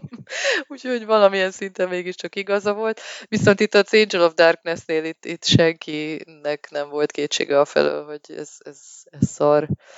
És akkor utána jött már a dicsőséges Crystal Dynamics éra, akik, akik a Legend-el visszaállították a Larának Igen. a renoméját. Azt még tegyük hozzá, hogy a, a második film is elhasalt. Tehát a, rákerestem, hogy majdnem 100 millió dollár volt a büdzséje, és ugye Amerikában azt szokták nézni, hogy hát hazai piacon azért hozza be, hozzon már valami tisztességes hasznot. És, és 65 milliót hozott hazai piacon, és... Hát mert ugye a készítési költségben akkor... általában nincs benne a marketing. Abban nincs benne a marketing, így van, így van, így van, és akkor ja. a nemzetközével együtt 160-ra kioszta, és akkor hát nem tudom mennyi volt a marketing, meg ezek, de de hogy uh, ilyen bukásnak uh, könyvelték ezt el. Hát globális és szinten le is fújták a... legalább két-két és félszer annyit kell hoznia, mint igen, a, igen, csak igen. a gyártási költség. És le is fújták a harmadik részt, mert egy tri- az is trilógia lett volna az a film. Film trilógia. De, de egyébként tényleg hihetetlen, hogy most attól függetlenül, hogy már ott a negyedik résznél elkezdett inogni ez az egész, meg, meg és, és elfelejtettem mondani, nekem ez volt a nagy csalódásom a hazai játék újságírásban, amikor a Chronicles-ről mindenki kihozta ezeket a 8-9 pontos, meg 80 nem tudom hány százalékos teszteket. Én biztos nem és... hoztam ki ilyet. Ja, nem, most ez csak, csak emlékszem, hogy így fel voltam háborodva gyerekként, hogy de, de hát ez már, ez már csak egy ilyen, ilyen lehúzás, az, hogy ez az nem tök érdekes, hogy ugye mindenki azt mondta, hogy egy kaptafára mennek, ugyanaz miért nem változtatnak már valamit, miért ugyanaz az engine, és megjelent az Angel of Darkness, és oké, okay, nem volt befejezve, meg bagos volt, de mindenki elkezdett picsogni, hogy de miért változtatták meg a játékot? Igen, miért lett igen. más az egész? És hát az meg évek óta könyörögtök, hogy más legyen a Tomb Raider.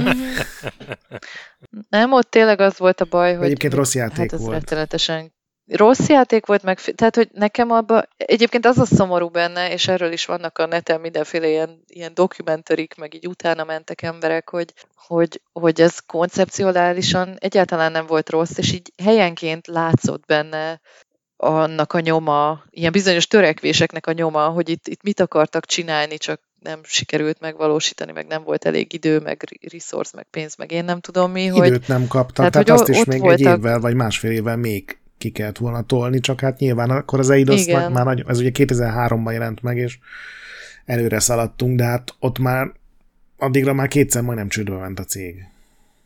De hogy ez, ez ettől függetlenül, ez a core designos időszak a Tomb Raider tekintetében egy, egy ilyen egészen varázslatos időszak volt, és tényleg soha nem felejtem el, hogy, hogy ez volt az az időszak, amikor ott általános iskolában így volt nekem két-három nagyon jó barátom, srácok, mondjuk ők pont annyira nem voltak Tomb Raideresek, de, de hogy még ők, ők is simán, tehát hogy így mind, mindenki képbe volt, mindenki követte. Volt egy srác, akivel így rendszeresen megbeszéltük, hogy meg egy lány, hogy ki, ki hol tart, és ugye akkor még nem volt YouTube, meg ezek a tehát, hogyha elakadtál, akkor elakadtál, és, és hogy ez így ilyen napi szintű téma volt a suliban, hogy hol, hol kell tovább menni a metrós pályán Londonban, meg, meg teljesen ugye a hatása alá került egy, egy generáció, úgyhogy valamit nagyon tudtak. Én voltam az, akinek nem ez, tetszett ez, az, eredeti Tomb Raider korszak. Elvitathatatlan. Én nagyon szerettem, én nagyon-nagyon szerettem az összes hibájával, hülyeségével együtt, és utána nagyon szerettem ezt a Tomb Raider Legend, Anniversary, meg még az Underworld játékokat is, csak az már egy, én az is, már egy én másik. Is. Én, én elég elnéző tudtam lenni a Tomb Raiderekkel. Ja. A Revelations, meg a az már nem annyira tetszett, meg hát ugye a Chronicles, vagy a mi az Angel of Darkness. Én emlékszem, a, nekem az első rész nem is volt meg, vagy nem futott a gépem, mert biztos levarezoltam én is, és a guruban olvastam, a, a Csongornak volt, a Subaronnak ilyen leírása hozzá, nem tudom, emlékeztek-e, és az ilyen robotikus volt, hogy... Tudom, mit fogsz mondani. Tudod, Igen. ez a... Júj, tényleg. Vissza három lépést, és akkor két nagy ugrással, és...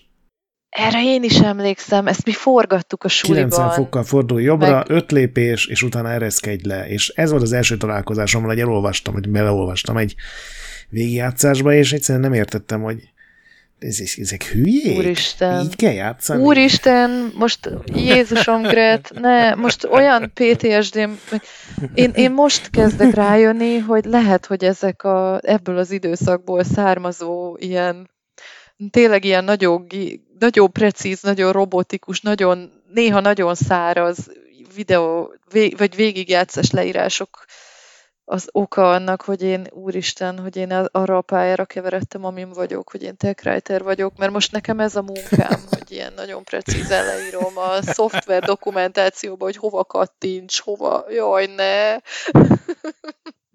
De emlékszem, hogy ez gyerekként volt, hogy elakadtunk, és akkor tényleg valakitől végre kölcsön kaptál egy ilyen rohadt nyomtatott magazin már úgy mondom, hogy rohadt, hogy addigra már nagyon tele volt az összes tökünk, meg már mindent végig próbáltunk, és tudod, amikor már, tudjátok, amikor már így fel vagy. Mm. És a nyolcadik nagy szobor mögött van a gomb.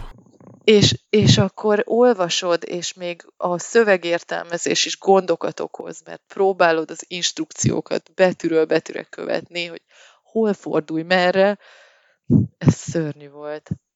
És csodálatos is egyben. És tényleg a, a Tomb Raiderben volt ez, nagyon sok mindenkinél egyébként ezt tette be a kaput, és ezért utálták a, a régi részeket, hogy tehát nagyon sokan mondták, hogy mennyivel jobbak voltak ezek a mindenféle Tomb Raider klónok, amik ugye így ömlöttek 98-tól fölfelé volt egy ilyen éra, amikor a Tomb Raider 3 nyomán rengeteg ilyen külső nézetes, csajos, mindenféle akciójátékok voltak. A Drakan sokkal jobb hogy, volt. Hogy azok, hogy nem vette át a legtöbb ezt a kicentizős irányítást. Az, amit én egy pozitívumnak éltem meg, hogy én pontosan tudtam, hogyha ki, kisétálok a shift a perem széléig, és onnan egy hátra nyíllal ugrok egyet hátra, és utána nekifutok, akkor ugrik a legnagyobbat. Alara. Igen, én, én ezeket olvastam. Ez, ez így és, sokaknak betette a kaput. És ez annyira ellenszenves volt, hogy hogy, hogy nem is kepesztettem, és azt hiszem, hogyha azt mondod, hogy a második résznek volt az első pályáján a Dinosaurus, a, a T-Rex, akkor én azt kaptam meg szerintem 3D FX-hez, én nekem is mellékelve volt, és, és egyszerűen így nem tetszett, hogy ilyen, tudod, így előre volt nyújtva mind a két keze a két pisztolyjal, és így futott, mint egy hülye. De és nem volt egyszerűen szimpatikus az egész. De hogy ez olyan érdekes ez az egész időszak, hogy voltak ezek a különböző műfajú játékok, és emlékszem, hogy én nekem meg tényleg a Tomb Raider volt a meghatározó, és akkor ezek után a másik nagy kedvencem a Resident Evil lett például, ahol meg teljesen ez a másik megközelítés, hogy van a, van a Leon meg a Claire, aki vagy a Chris, attól függ, hogy melyikkel kezdtél, és akkor így egy helybe forognak meg. Ott, ott meg vagy, direkt vagy megáll terpezbe és fölemeli a karját, vagy, vagy igen, tehát hogy, hogy mindegyik videójátékot lehetett savazni ezzel, hogy teljesen életidegen. Nem az életidegen, ez az irányítás, ez, ez a tudod, hogy nekem az volt a legnagyobb előrépés a következő Tomb Raider korszakban, hogy végre faszán lehetett vele ugrani, és nem csak arról a három pixelről ugrott át, hanem hogy így tudta, hogy ha megnyomod a gombot, akkor nagyjából mit akarsz.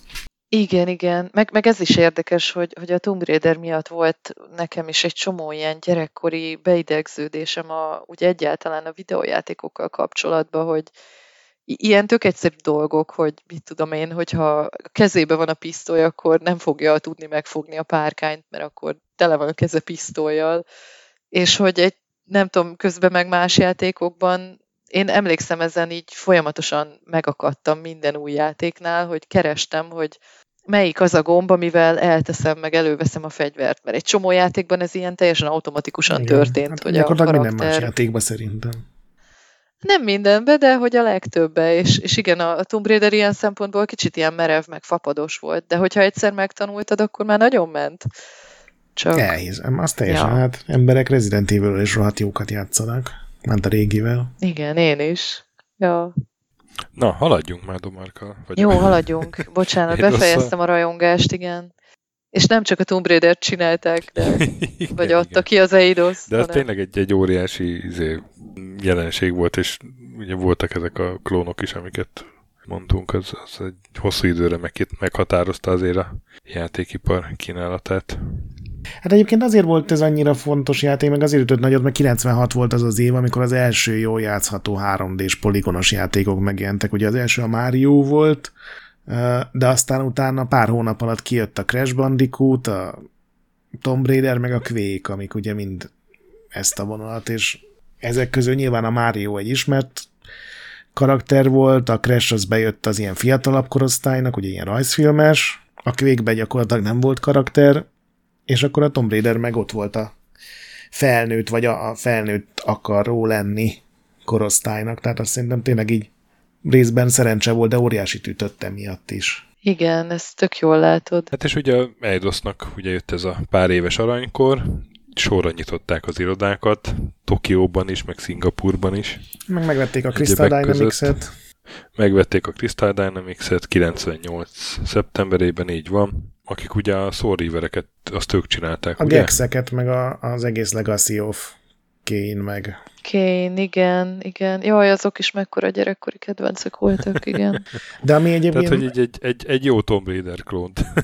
De hogy igen, ez nekem... A így gyerekkorban, tényleg volt ez a, hogy gyakorlatilag mindenre ezt mondtuk a, a, annyi idősen abban az időszakban, hogy hát ez ilyen Tomb Raider-es, mert hogy ott is hiába egy ilyen szétrohadt fejű, szárnyú testű, aszalt szilva vámpírt irányítottál, annak is a hátát láttad, és kívülről, és lehetett benne ugrani, meg nem tudom, hát úgyhogy az olyan minden FPS Doom klón volt. Igen. Még ami nagy siker ebből a korszakból, az ugye a Commandos, ami a jó sok évig a legsikeresebb Jó, spanyol, nye, spanyol készítésű játék volt. Azt nem is tudtam, hogy ez spanyolok. Az a, igen, az a Pyro Studio, az. Ők voltak, hogy kijött a Death Dungeon, ami viszont Tomb Raider klón volt, tehát ezt ők maguk csinálták, egy teljesen újonc fejlesztő csapat, és az borzalmasan rossz játék volt. Ugye erről megkérdeztük a Jan Livingstone-t, mert hát ugye ez a Halálabintus című kalandjáték kockázat könyv az alapja, és ugye azt mondta, hogy hát igen, az, az hiba volt, hogy újoncokra bízták, meg hát ö, ö, ilyen szerepjátékosabban képzelt el, hogy egy ilyen sima csihi volt. Igen. De egyébként abból is lett azóta újabb, a halállabirintusból egy újabb ö, videójáték, amit most nézek, hogy igen, azért emlékszem rá, mert 2020-ban írtam róla, volt egy Death Trap Dungeon, The Interactive Video Adventure című valami. Bocs, ez most csak így eszembe jutott. Most jön Úgyhogy majd végül is a, a Livingstone ezt a igen, igen, ezt a csorbát, ezt így utólag. De az már nem hiszem, hogy bármi köze volt. A, a nevét belerakták a címébe, vagy... Ja nem, nem, igazad van. Akkor visszaszívtam. Jó, semmi. Meg hát ugye kiadóként is elkezdtek behúzni egy-két jó dolgot. Például a Final Fantasy 7-et azt ők adták ki Windowsra. Meg a 8-at is. Igen. 8-at, 7-et, 8-at ők adták ki, igen, meg a Hitman játékokat is, azok milyen jók voltak, Istenem, a, nem is tudom melyikbe volt a Gallert Hotel, a Budapest pálya, meg... Ez a kettő volt szerintem. Ez a ke- igen, nem emlékeztem, hogy most az egy vagy a kettő. Na, nekem a Hitman volt olyan egyébként, ami, ami ilyen nagyon nehéz volt, és azt a maga korában nem tudtam értékelni, és nem tudom hányszor lepattantam róla. Én azóta se tudom. nem, szerintem csodálatos. Én ezen a szinten megmaradtam. Meg hát a tív. A tív. Már vártam, Igen, a Looking Glass-nek is ők voltak a kiadói. Istenem, a tív. Nekem a, nekem a, a tív, a, az a baj, igen, tehát, hogy az összes örök nagy kedvencem, az mind az Eidos-nál. Igen, és hát igen, a Deus hát Ex hát is, baj. ugye? Igen, a Capcomnak a hm? PC-s. Deus Ex is, ugye? Ja, Deus, azért hirtelen Dark Souls-ot értettem, és elkerekedett a szemem. Igen, a Deus Ex is.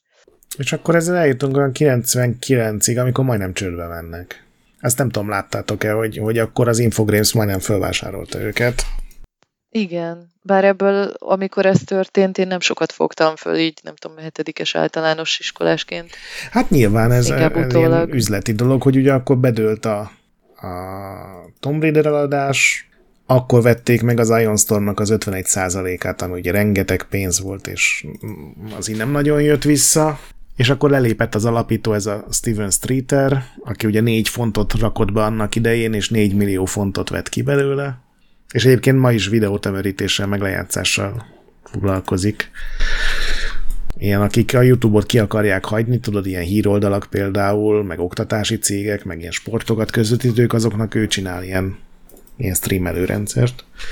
És csak azért menekülnek meg, mert a Championship Manager 3 nagyon-nagyon jól fogy, a Deus Ex Európában egész jól fogy, Amerikában óriásit bukik, és akkor, akkor jön a legnagyobb példányszámban elken, elfogyott Eidos játék, amin nem teljesen meglepődtem. Na, mesélj, én nem tudom melyik Who wants az. to be a millionaire? Igen, Nem igen, már. igen, igen. Ne. Ez az első brit játék, ami Nagy-Britanniában egy millió példányban fogy. 12 piacra lokalizálják az angol, vagy hát az eredeti után, még japán kiadása is van. Ez ugye a, mi a magyar címe? Milliómos? Legyen, Legyen ön is magyar milliómos. nem volt sajnos, azt megnéztem, de iszonyatosan nagy Szomi. siker, mert ez ilyen féláron jelenik meg, és ugye ez az abszolút casual piac. Igen, és hát a fejlesztési költsége is gondolom nem volt jelentős. Igen. Hát ez tényleg itt, itt annyi, hogy erre a nagymamát is rá lehet venni, meg mind, ez tényleg mindenkihez, mindenkinek szól. Igen, meg ezt ugye mindenhez lehet ajándékba adni, nem csak hardcore videókártyákhoz. Úgyhogy ez ilyen iszonyatosan sok példányban fogyott, és akkor ez így öt évig megint megmenti a céget. Iszonyat sok ilyen csoma mission pack vagy nem mission pack, hanem ilyen kiegészítő Igen. Trivia, meg nem tudom kérdések Csak sportjátékos, csak ilyen regionális, tudod, Németországban is kijött pár. Szépen megfejték, de hát attól még folyt ki a pénz az Eidosból a mindenféle rossz, egyéb rossz üzleti döntések Meg miatt. megbuktak a játékok nagy része. Én végignéztem, hogy mely, milyen játékokat adtak ki, és a nagy rész az bukás volt, vagy legalábbis mini siker. Igen, ez a Legacy of Kane se volt egy Igen. sikeres sorozat, pedig Igen. nem volt rossz. Hát meg a tífek sem voltak ez az sikeresek. A, I- hát ezek ilyen kult és kicsit réteg játék. Tehát a Thiefnek is ilyen hihetetlen ö, aktív közössége, meg rajongó tábora van a mai napig. ma hát szerintem sokkal is, több rajongója most- van, mint amikor megjelent. Igen, ez elég valószínű, és, és én most egyébként szégyellem is magam, mert egy jó darabig nagyon lelkesen aktívan én is ö, jártam a Through the Looking Glass fórumra, meg folyton töltögettem le ezeket a mindenféle fan, fan missionöket, meg egyebeket, meg modokat. Aztán most egy jó pár éve elengedtem időhiányában, úgyhogy biztos most is vannak elképesztő dolgok, de de hogy érdekes, igen, hogy vagy akár a Legacy of Kane is, ez, ez, ez egy hihetetlen jó trilógia volt. Tehát mint játék egyébként tényleg e- ez a tipikus ilyen 7 pontos, tehát hogy néha nagyon idegesítő volt, meg repetitív, meg a harcok nem mindig olyanok voltak, de hogy olyan elképesztő tényleg a, a Legacy of Kane trilógiának olyan hihetetlenül megírt sztoria volt, olyan öt játék Szinkron. volt, nem? tessék? Abból így öt játék Igen, volt igen. összesen. Ja, igen, csak én most a... Ja, igen, én a Soul River-re gondoltam, bocsánat, mert volt előtte, igen, a két kénes játék is. Blood Omen, Soul Blood- River, Blood Soul. River 2, Blood Omen Így 2. van, tehát én most a Blood Omen-eket Hát nem is vettem a- hozzá, igen. Volt a Kane és Lynch. Olyan is volt, igen. Az is volt. Az is Eidos, az is Eidos. Az is Eidos, úgyhogy igen, tök valit hozzászólás. Hát azért nem, azért nem kell mindent elfogadni, az sokkal És később. ezt is, ezt, is úgy, ezt is úgy mondtad már, hogy Kain, vagy úgy mondtad még, hogy Kain, vagy Nem, egyébként érdekes, hogy a Legacy of Coin-t azt nem, de, de nem, fú, tényleg borzasztó, hogy hogy ejtettük ezeket a játékcímeket. Nekem a, egyébként a Resident Evil volt az ilyen, a, ami, ami beégett, hogy általános iskolában nekem nagyon sokáig 486-osom volt, és már volt egy osztálytársnőm, a legjobb barátnőm, akinek minden létező konzol meg volt otthon, és, és nekik, neki volt például meg a Resident Evil mindenre is, tehát azt hiszem a Code Veronica az talán Dreamcast-en, meg tehát, hogy vagy háromféle konzolon játszották a különböző játékokat, és ő, ő, ő hadart. És mindig mondta, hogy Resident Evil. Tehát, hogy én azt hittem, hogy ez valami Ja. Resident. Hogy a Residentet ilyen nagyon hadarva mondta, és nekem ez, ez három év legalább volt, amíg én Pedig az minden alkalommal elmondta a címet, amikor ugye a főmenüt betöltötte. Resident Evil 4. Igen, ez a A trailer hangú ember. De, de hogy tényleg, én, én ott azt hittem gyerekként, hogy, hogy az, az valami, ez a rezzent, hogy így összerezzensz, mert annyira félsz. Hihetetlen hülyeségek voltak. Bocsánat, szétoffolom az adást. A Legacy of Kane-t azt valahogy ki tudtuk mondani, hogy az, az csak simán Soul Rivernek, De kellett, azt, azt egész kellett, jól egyébként, mondtuk. kellett egyébként őt logopédushoz vinni, mert az Ábel röhögött a Káin. Oh, mi? Oh, jó, jó, jó. Hú. Itt vagy László? Ő, ő szerintem kicsekkolt. A jegyzeteimet, amik intelligens dolgokkal vannak tele. Hogy ellensúlyozzam a nyomást. Ezt nem kommentálja. Elhatárolódott. Na de. De voltak még egyébként nagyon jó játékok, amiket nagyon jól lehetett rosszul kiejteni, például az Urban Chaos. Biztos volt még sok más. Menjünk tovább. Ugye időrendben haladtunk, úgyhogy talán most kell említést tenni az Eidos Hungary-ről, hogy volt ilyen is. 2002-ben alakult, tehát ekkor tehát a, a Mitisből. A Mitis meg ugye korábbi filoszosok alapították, és első játékuk a Nexus volt, a, ami az ilyen majdnem Imperium Galactica 3 lett, csak ugye ott összevesztek a DRS-ekkel, és aztán közben lejárt a jog, azt hiszem volt valami ilyesmi sztori, Mhm. most így pontosan nem tudom felidézni. És aztán ezt a Mitiszt vette meg az Eidos amikor ugye nagy terjeszt, terjeszkedésbe voltak, és a két Battle Stations játék az ott megjelent, a Battle Stations Midway és a Pacific. Igen, és ez is olyan volt, mint akkoriban egy csomó Eidos játék, hogy az első rész az tök jól fogy, és a második rész, ami gyakorlatilag minden objektív szempontból jobb, az meg sokkal rosszabbul fogy. Ez volt a Commandosszal, ez volt a, ha jól emlékszem, a Thief-fel is, mindenképpen ez volt a Deus Ex-el leszámítva azt, hogy ez nem volt objektíven jobb játék azért. Várjál, a. Tiefnél ott a, a kettő az jobb volt sokkal, mint az Ezt vagy mondom, hát, igen. Ja, bocsánat, igen, jó, A elbambultam. Deus Ex-re mondtam, Akkor hogy az, igen. hogy az Invisible volt, azt nagyon sokan utálják. És itt megint, igen, ez, ez, fú, ez a Deus Ex is mekkora vita volt, parázsvita ugyanazzal a volt osztálytársammal. Istenem, micsoda megosztó címek voltak ezek. Mennyi veszekedést generált az Eidos? Amúgy nem, nem veszekedtünk, nem, ezek ilyen marha jó párbeszédek voltak. Nekem hiány, hiányoznak ezek a beszélgetések mostanából. Ő, ő vele annyira jókat lehetett vitatkozni, bár én igazából ezt is inkább csak passzívan hallgattam, mert én nem játszottam az Invisible War-ral sokat. Na és akkor 2009-ben bezárta Eidos Hungary, és a Phil Rogers, akiről gondolom lesz majd még szó, ugye ő, a, ő volt a, akkor a CEO, neki megtaláltam, a- hogy mit mondott, amikor bezárták, hogy elégedettek voltunk az Eidos Hungary-vel, de azt hiszem rájöttünk, hogy a legjobb RTS-t elkészíteni nagyon uh, nagy kihívás, és uh, nem feltétlenül nyerünk ebben. Hát ez végül is egy őszinte dolog. Ezt nagyon sok játékokról el lehet. dolog, Igen. igen. Jaj. Hát ugye a Hát igen. szegény, szegény RTS-ek akkor nem nagyon mentek már. Ugye. Hát meg a, ez ugye nem hagyományos RTS volt, tehát most, hogyha az ilyenekre gondolt, akkor ugye De tényleg ez volt az az időszak, mi, mikor az RTS-ek így elkezdtek hanyatlani. Emlékszem a másik ilyen műfaj, ami a csapból is volt ott a ezredfordulón. Még, még 98-9-2000, akkor még nagyon mentek. És akkor így csak ez nekem ez a mai 2006-ban napig nem teljesen... Midway.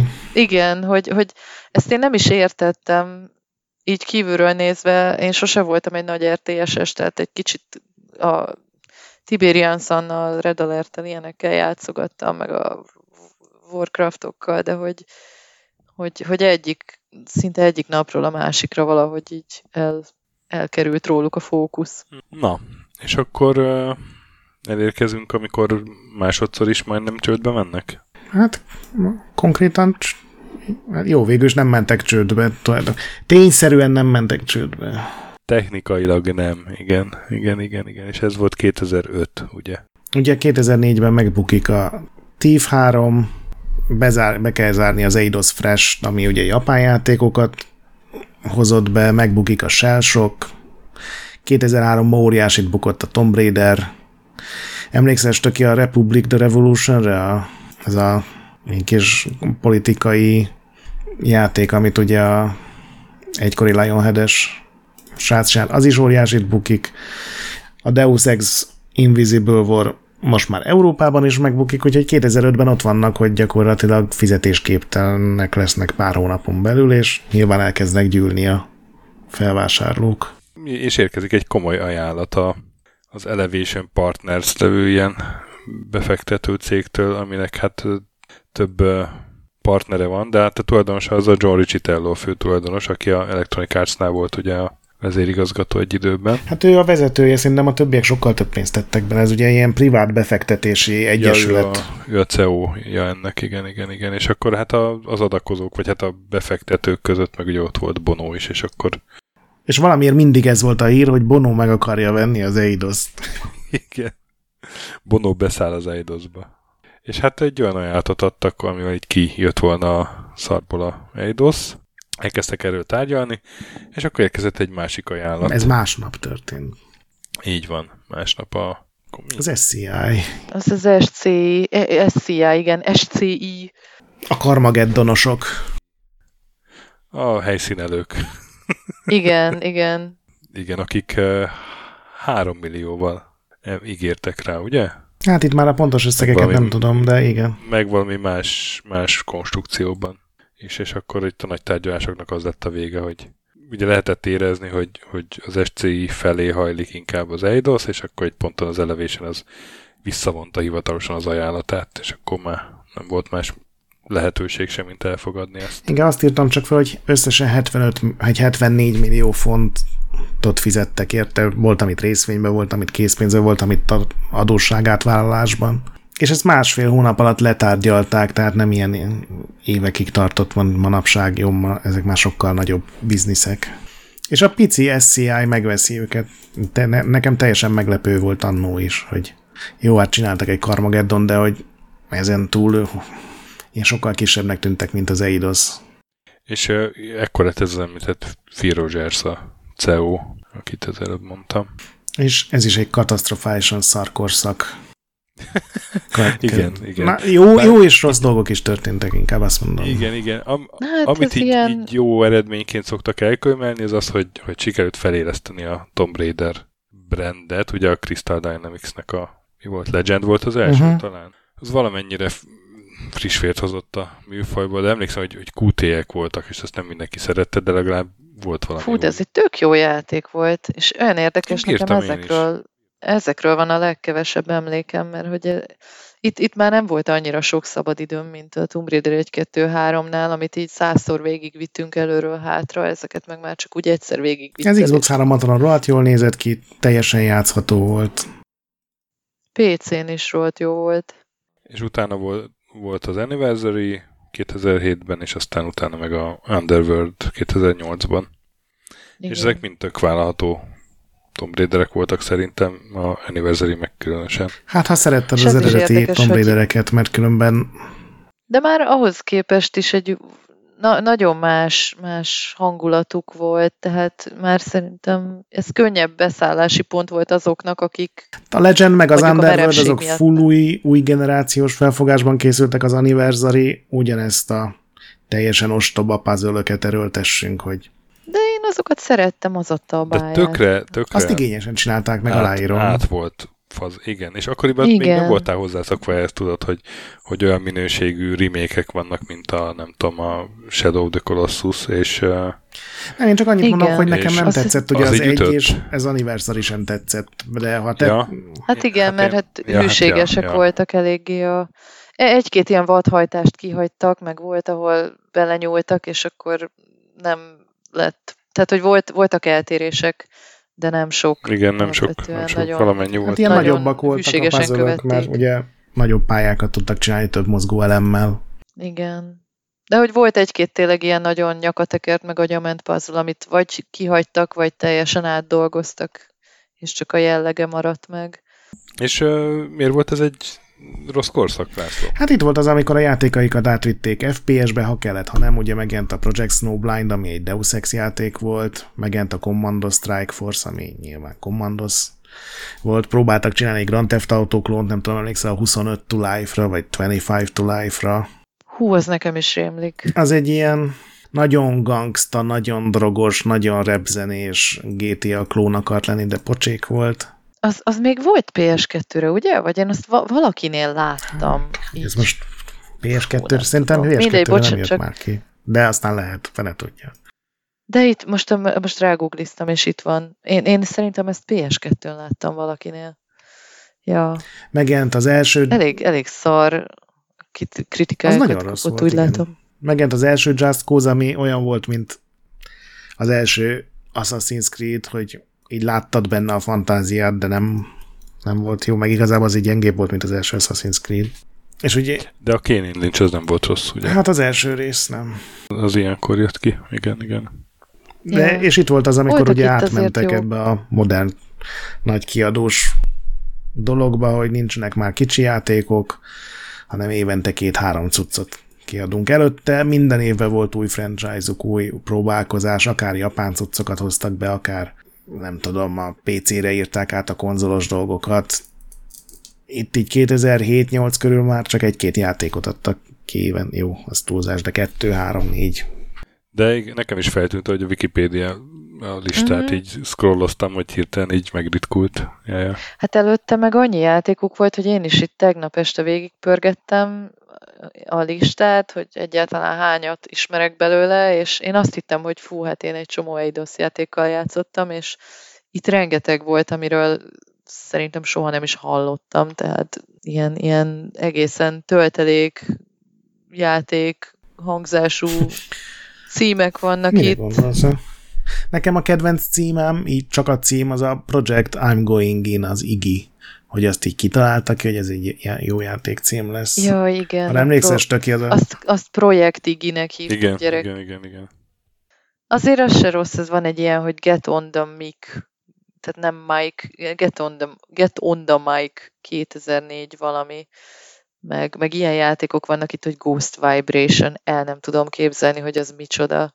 Azt én sem tudom, hogy mi. Infernal, az már ismerős. Mert, ö, de ezek között ö, vannak ö, DS-re készült játékok, meg PSP-re, mert a kézi konzolpiacot is meg célozták, és akkor volt, Ja. ami csak arra jelent meg, és ö, hát ezek közül azért nem mind volt sikeres. Hát sőt, ugye több volt a nem sikeres, hiszen, hiszen megint ilyen ö, rossz helyzetbe került a cég. Igen, hiába fogyott jól a Tomb Raider, gyakorlatilag minden más. Ja, meg itt lett kigolyózva a core design végleg, a, mikor jött ez az új három, három új Crystal Dynamics-es Tomb Raider, itt még ezt is olvastam tegnap este, hogy itt még pitcheltek valami demót a hát az nagyon a core inkorrekt volt, ahogy is, elbántak velük, mert és őket aztán így nagyon tehát az csúnyán, Angel of Darkness az, az azért lett ennyire rossz, mert kiadták félkészen, tehát az... Hát igen, igen. Igen, hát ezt a Livingston is mondta konkrétan, amikor megkérdeztük. Igen, ő ilyen viszonylag őszinte ma már ezzel így visszanézve, hogy gyakorlatilag nagyon sok mindent elcseszett céges szinten, mert ugye ragaszkodtak, hogy minden karácsonykor Tomb Raider. Egyébként anyagilag bejött nekik, tehát ez ugyanaz, mint amikor az Activision kinyírta mondjuk a... Mi volt az a, a gitárhírókat is, de izére gondolok, az a kis figurás Spyro-val indult a dolog. Tudod, amikor ilyen kis Ja, tudom, a Skylanders. Skylanders, igen, hogy sokkal jobban megérte kifacsarni öt év alatt, mint, mint hosszú távon esetleg kreatívabb dolgokat. De egyébként a core design is egy, izét, egy uh, remake akart az elsőből csinálni, Igen, de inkább igen. kirúgták őket az egész csapatot, és akkor felvásárolt őket a Rebellion. És aztán bejelentkezett a Square. A Square Enix, ugye, akkor már Square Enix Igen. volt, ugye? Nem, Igen. Nem csak Square. Hát ugye meg volt a kapcsolat régről, hiszen ugye a Final Fantasy-t például ugye mondtam, hogy a eidos ki, Windows-os verziót, és 2009-ben megvették az Eidos-t, és lett belőle Square Enix Europe. Igen, az Eidos Montreal megőrizte a címet. Vagy a nevet. Meg az Eidos Shanghai, vagy mi. Igen, én Nem, is ez ezt- csak egy ilyen bedolgozó stúdió volt, ők nem játékfejlesztők Hát, így ja. konkrétan. Igen, és akkor a Crystal Dynamics is átkerült, ugye az, az ugye még mindig létezik, meg akkor ilyen mindenféle európai Square Enix stúdiókat is akkor a Square Enix Europe kezelt onnantól kezdve. Érdekes egyébként, hogy ez négy évvel később vették meg őket, és ugye az 74 millió font volt, ez meg csak 84 millió, tehát igazából nem sokkal Nekem is feltűnt ez, igen. Az inflációt odarakott, gyakorlatilag ugyanannyiért vették meg, vagy még kevesebbért. Ez érdekes. Én ezt nem tudtam. Ez egy aránylag nyugodt időszak volt. Hát már nem is volt nagyon Eidos ekkor már. Hát úgy értem, hogy a Square Enix Europe. De hát ugye volt, vannak Eidosos vonatkozású fejlemények, azok, vagy tehát hogy is mondom, gondolatmeneteket lehet folytatni, hogy például a Tomb Raider-t azt ugye ez a cég bútolta újra, és az szerintem nagyon jól sikerült, ugye az a 2013-as. Igen, az a, az a reboot jó volt. Hát voltak benne jó részek. Hát nyilván igen, igen, tehát hogy azt is most szét lehet szedni, tehát ott Meg a voltak Deus, hibái. De... Igen, a Deus Ex is ugye a Human Revolution. Ú, én azt mennyire szerettem, úristen, az egy nagyon-nagyon jó játék volt, és olyan soundtracket raktak mögé, meg fú, az sokkal jobb volt, mint a Mankind Divided, és, és én a mai napig várom, a, de ettől függetlenül nagyon várom, hogy egyszer megcsinálják a befejezését annak is. És folytatták ugye a hitmeneket is, meg a Just Cause-okat is, szóval úgy ugye Championship Manager is. Ez a Just Cause is egy olyan érdekes franchise, nekem teljesen kimaradt. Szóval így vitték az egészet, a brandeket, úgyhogy ezért is volt, nem tudom, egy kicsit meglepő volt nekem a hír. Nem tudom, talán szó, hogy vagy vele, amit ugye most a májusi now be is raktunk, hogy az Embracer Groupnak eladta 300 millióért a Square Enix, a Square Enix Europe-nak a asszettjeit, amiben ugye beletartozik konkrétan a Crystal Dynamics, a, ezek a Montreali stúdiók, meg ilyen szellemi tulajdonok, például a Tomb Raidernek, a Deus Ex-nek, a Thiefnek, meg a Legacy of Kane-nek. Eladták a gyerekkoromat. Nagyon furcsa, ez gondolom a, a két Marveles játék iszonyatos bukása miatt történt. Igen. Csak hogy neked se az volt a benyomásod, hogy elhanyagolják ezeket a brendeket. Mindig volt valami, vagy egy új Hitman, vagy egy új Hát azt bejelentették, hogy hát ez nem, nem, nem, nem, nem. Hát, a, Hát mondjuk a Legacy of Kane az már, már nagyon Mondjuk az halott nem, egy ja, ideje. a Deus Ex is halott, a Thief is halott, és a hitmeneseket meg elengedték, és azok önállóvá váltak már másfél játék Igen, óta. ők 2000... Ja, Na jó. Úgyhogy szerintem a Igen, Square tehát hogy ezek, kezében, ezeket így a... hogyha ezeket a régi IP-kat nézed, ez a része szerintem Japánban ezekre szarnak. Tehát így nem, nem, nem érdekli Ja, őket ez a... És akkor inkább egy kis pénzt. Inkább egy kis Akkor pénz, és ez az Embracer ugye rögtön bejelentették, hogy lesznek új részek, lesznek remékek, kiadják majd a régi játékokat. Én nekem az a bajom ezzel, hogy ez az Embracer szerintem ugye 8 milliárd dollárt költöttek el azt hiszem 5 év alatt, és még egy igazán jó játékot sem csináltak. 120 Mennyiségre mennek. Hát ja, Most nyilván jó fejlesztők stúdiókat vettek meg, csak most ha vissza akarnak hozni ilyen pénzeket, és elkezdik, nem tudom, tömegtermelni a Tomb Raider-t, és odaadják a, nem tudom, a mindenféle közép-európai stúdióiknak, az biztos, hogy nem fog jól elsülni. na jó, csak ugye tényleg, ha meg ugye a játékos közösség szemszögéből nézzük, tehát na, nagyon pozitív fogadtatása lett ennek a, ennek a felvásárlásnak, vagy eladásnak, mert, mert hogy tényleg ott vannak ezek a előbb felsorolt sorozatok, amikkel már semmit nem csinált a Square Enix x éve. Úgy nem nehéz Úgyhogy pozitív most- dolgokat mondani, hogy egyetlen konkrétumot Igen. sem mondasz, hanem hogy figyeljetek, srácok, minden van, én rohadt jó lesz, és az összes álmotok megvalósul. Én, én teljesen egyetértek veled, meg abszolút látom, meg értem, amit mondasz, csak, csak azért mondom, hogy, hogy még én is, annak ellenére, hogy a racionális eszemmel ezt felfogom, egy, egy kicsit el, elkezdett hevesebben dobogni a szívem, hogy például a Thief, Thief-fel valami hát, ha lesz egyszer még Igen, igen, itt- valamikor. E- Ebbe tényleg az, azért, azért dobok kevesebben, mert olvasod egy hírben a Legacy of Kane-nek a nevét. Igen, igen. De a Legacy És of Kane-hez hozzátartozik az Amy Hennig, és ő, ő, őt nem vette meg az Embracer. Hát igen. Igen, nekem is a másik dolog, ami néha elgondolkodom, hogy tök jók voltak ezek a játékok 20x évvel ezelőtt, de hogy azok az emberek, akik miatt ezek olyan igazán emlékezetes, ikonikus játékok lettek, közülük már sokan, va- van, aki már meghalt, meg teljesen máshol van. Hát a Thief az ugye az, az a Paul. Neurat volt, meg a Dark Church, és, és mindegyiknek megvan a maga stúdiója, a maga Azt hiszem a Dark Church már talán nem is játékfejlesztéssel foglalkozik, vagy meghalt szegény, de a Paul Neurát az, ő ugye a Ultima Underworld hármat csinálta meg más néven, és az például egy borzalmasan rossz játék lett. Én támogattam Kickstarteren, tehát pontosan tudom. Én, én csak a cikkekre emlékszem, hogy jöttek, jöttek föl a newsfeedben a Szóval Mindegy. én nagyon nehezen tudom elképzelni, hogy Deus Ex-et és Tomb Raider-t szerintem lehet folytatni, hiszen azok megvannak azok a csapatok nagyjából. Biztos ott is már rengeteg ember máshol dolgozik, de az lehet, de annyira nehezen tudom elképzelni, hogy most neki állnak nagy költségvetésű Legacy of Kane vagy Blood Omen játékokat csinálni.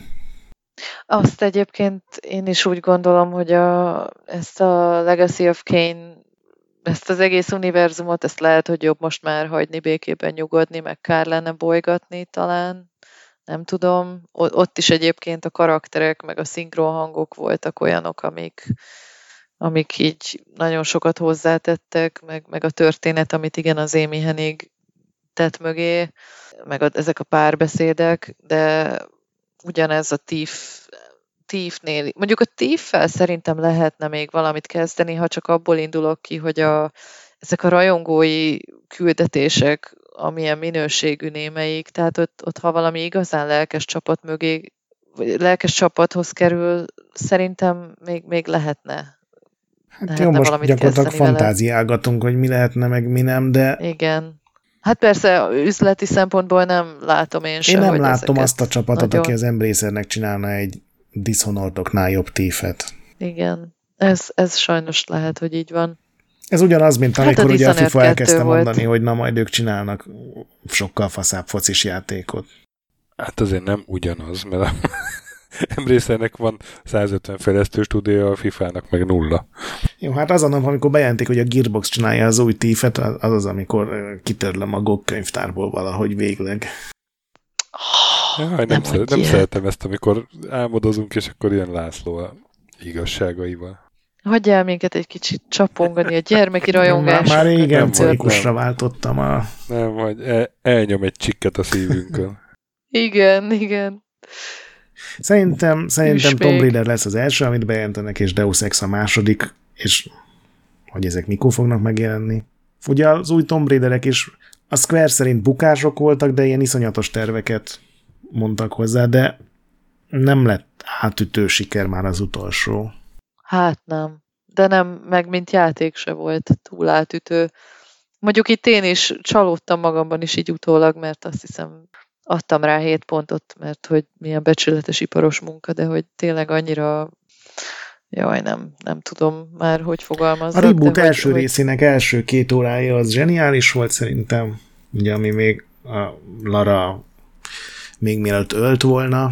Ja, amikor ott sírdogál az őzike fölött, arra gondolsz? Vagy amikor már ember? Nem, előtte, ami odáig, tehát ezt itt tök jó fölvezetik. Amikor lóg a pókok fölött. Most nem a szenvedés, hanem a, az, a, az a rész, hogy, hogy tudod, hogy rákényszerül, hogy embert öljön, azt rohadt jól megcsinálták, és utána jött ez a szokásos külső nézetes akciójáték.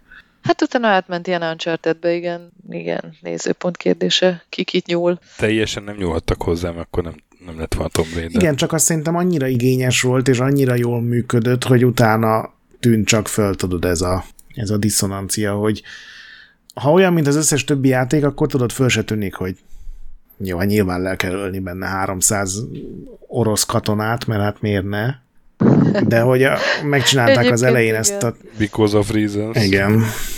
Igen, ott a, de, de szerintem egyébként viszonylag jól kezelték abból a abban a tekintetben, hogy fú, én annyira emlékszem, hogy ott van a végén egy ilyen tényleg, amikor már, már a falig eltolják az akciót, meg az adrenalin löketeket, van egy ilyen végigmész a bázison, és mindenkit kiírtasz ö, rész, és addigra már a Lara teljesen kifordul önmagából, és egy ilyen, ilyen pszichopata állatként üvöltözik ott a szerencsétlen nyomorultaknak, hogy mindannyiótokat kinyírlak, és, és volt így, a, a, a, aki a szinkron hangja volt, ő is már nagyon elengedte magát, és ott, ott emlékszem, hogy miközben játszottam, én hisztérikusan röhögtem, tehát hogy azon a ponton már teljesen komolyan vehetetlen volt. Szerintem az nem volt rossz, hogy, a... tehát, hogy amikor így kifordult magából arra a kettő között, amikor az a szokásos minden pályán lenyom, leölünk 30 embert a lehetőleg brutálisabb módon. Ja, de ne, ne, nekem ott, ott teljesedett ki ez a videójátékos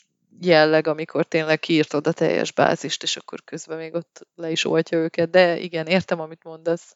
Meg hát egyébként a, nekem ami a rebootokban egy ilyen nagy csalódás, azzal együtt, hogy mind a hármat végigjátszottam, meg, meg úgy jól el voltam velük, hogy, hogy gyakorlatilag mindig megcsinálták ugyanazt a sztorit, csak más környezetben.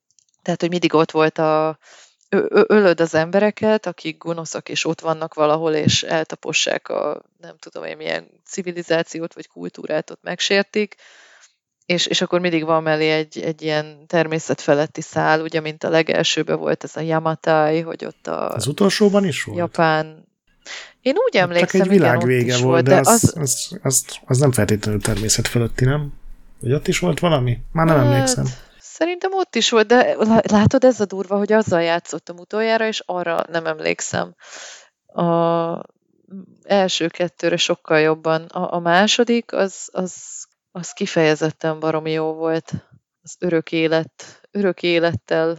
Úristen, csítekkel játszol? Nem, nem, igen. Jaj, ez igen, ez kihagyhatatlan zicser volt valóban. Nem, uh-huh. hát a, a sztorira gondolok, hogy... Abban például tök jó volt, hogy a végén a ugye oda ment az, annak a zsoldos csapatnak a vezetője, aki ugye meg akarta szerezni, és ott elkezdett vele beszélni, mint minden ilyen filmben, tudod, hogy a főgonosz meg a főhős elkezdenek értékeket cserélni, meg, meg érdekeket ütköztetni, de arra elővett egy pisztolyt, és a mondat közben lelőtte. Tehát az így, az legalább, Igen. az is klisé, de az még egy ilyen jó klisé szerintem.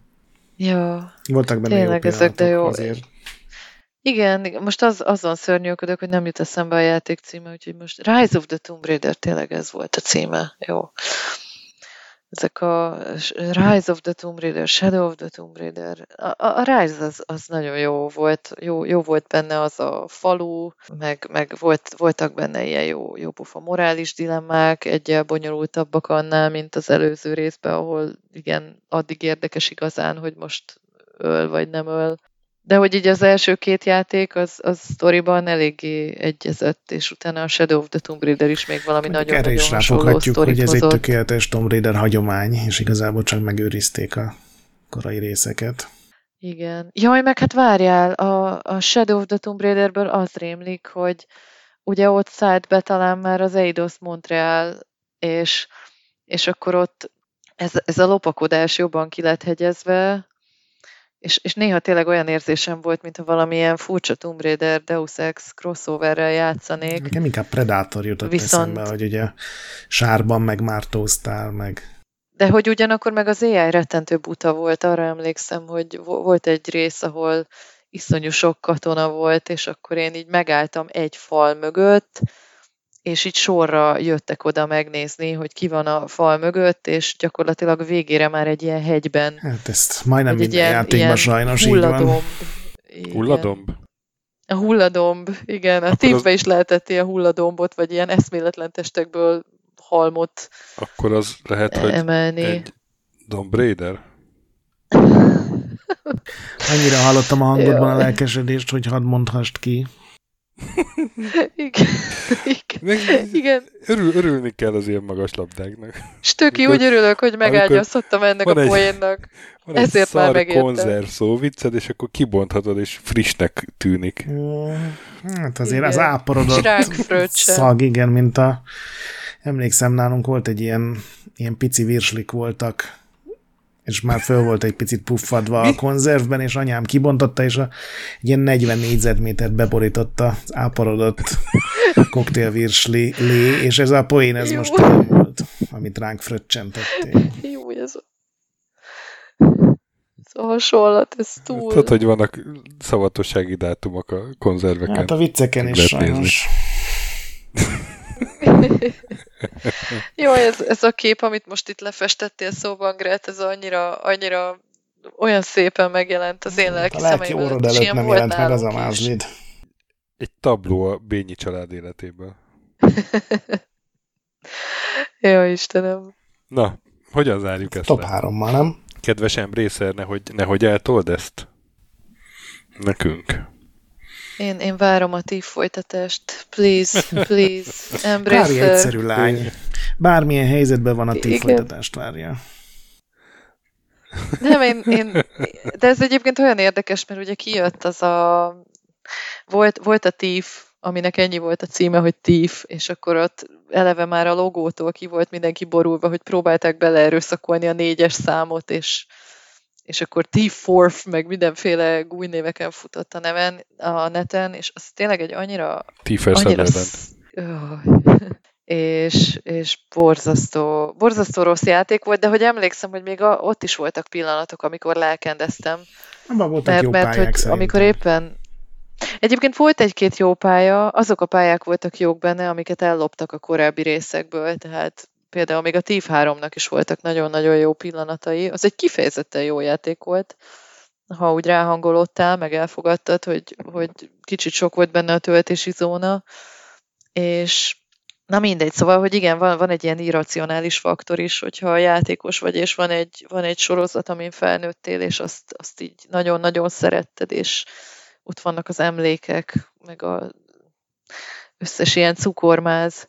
Kedves embrészer, akkor Klárinak egy tífet csináljál Egyébként meg. az a durva, hogy a, Egy ez a tolvajrenddel. Deadly Shadows, a Thief 3, azon az eredeti Thief csapatból a legtöbb designer dolgozott, és mégis mindenki utálja, tehát Én nem nem utáltam, ilyen de valóban kellett, az, az egy ilyen acquired taste az a játék, hogy először végigvittem, és nagyon mérges voltam, és nem szerettem, és utána még egyszer végigvittem, és akkor meg már nagyon-nagyon szerettem, és egy csomó dolgot hirtelen már nagyon értékeltem benne. én nekem az ilyen Úgyhogy- rajongó, hardcore rajongókkal kapcsolatban ugyanaz a érzésem, mint a fallótosokkal, hogy ha nem pont olyan lesz, mint az első kettő, beleértve azt, hogy egy csomó dolog nem működik benne jól, akkor, akkor tiltakoznak.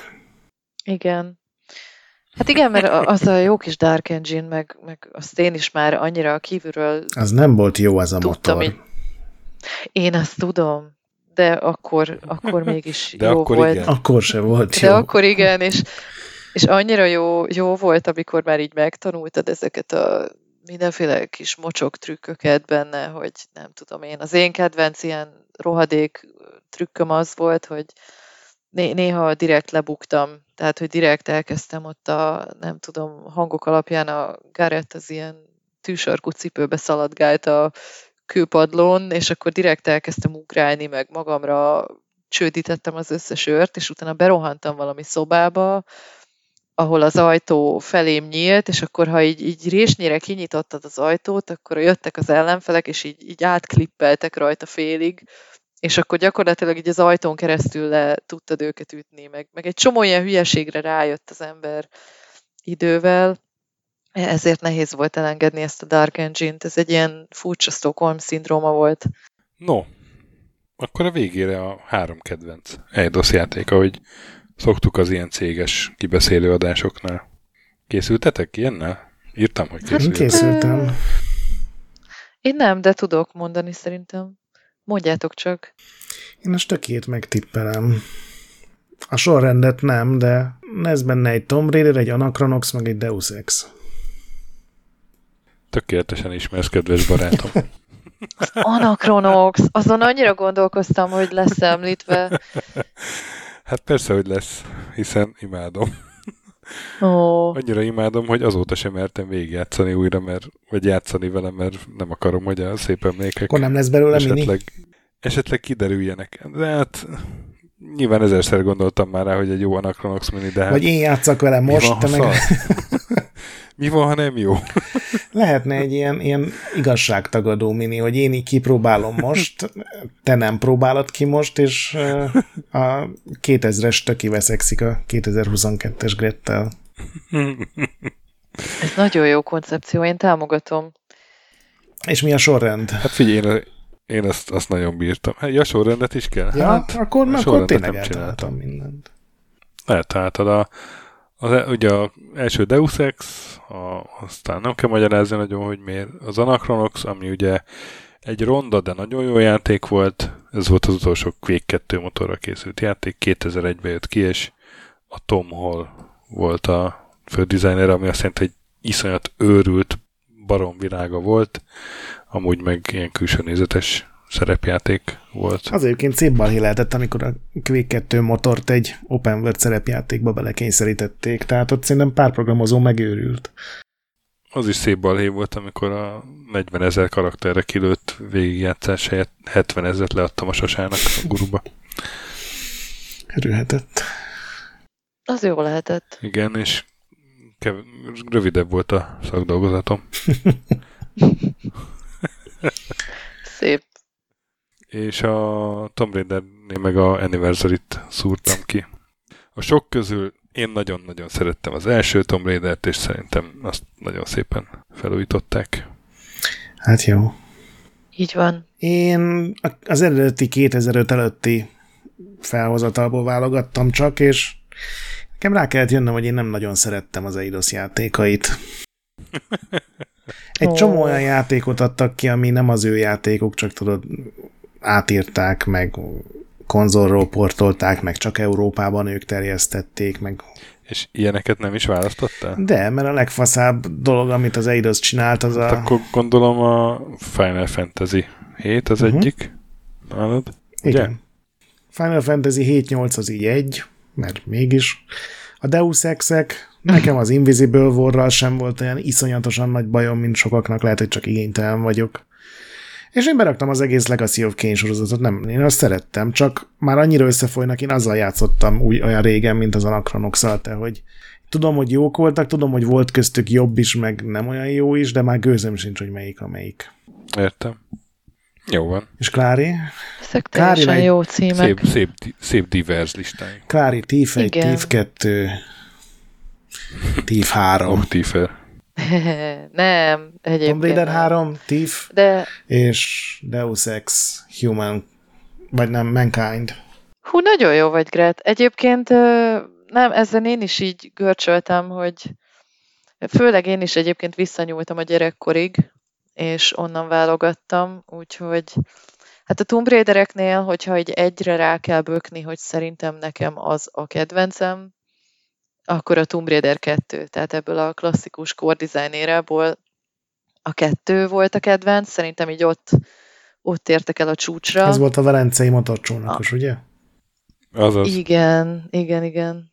Abban is ilyen elképesztően elmebeteg dolgok vannak, tehát ott a végén ilyen, nem tudom, lebegő, semmibe lebegő szigeteken ugrálsz, meg ott vannak a jetik, meg ilyen totál elmebeteg, ott vannak a ne, nepáli szerzet, nepáli kolostorban vannak talán a szerzetesek, akiket gyerekként emlékszem, hogy véletlenül rálőttem, ugye ilyen barátságos NPC-k, és akkor onnantól kezdve folyamatosan újra termelődnek, és kinyírnak, úgyhogy mindegy, egyszer újra kellett kezdenem. Szóval a Tomb Raider 2 az egyik, a Thief 2 a másik, de hogy nekem ez is olyan, hogy a Thief 1-2 nekem teljesen nagyon nehéz őket külön választani, mind a kettőt imádom, de ha muszáj, akkor a Thief 2 jobb, mint az egy, és, és akkor én is itt nagyon tépelődtem, hogy mi legyen a harmadik, de ha ilyet szabad, akkor csalok én is, és én is azt mondom, hogy az összes Legacy of Kane berakom harmadiknak.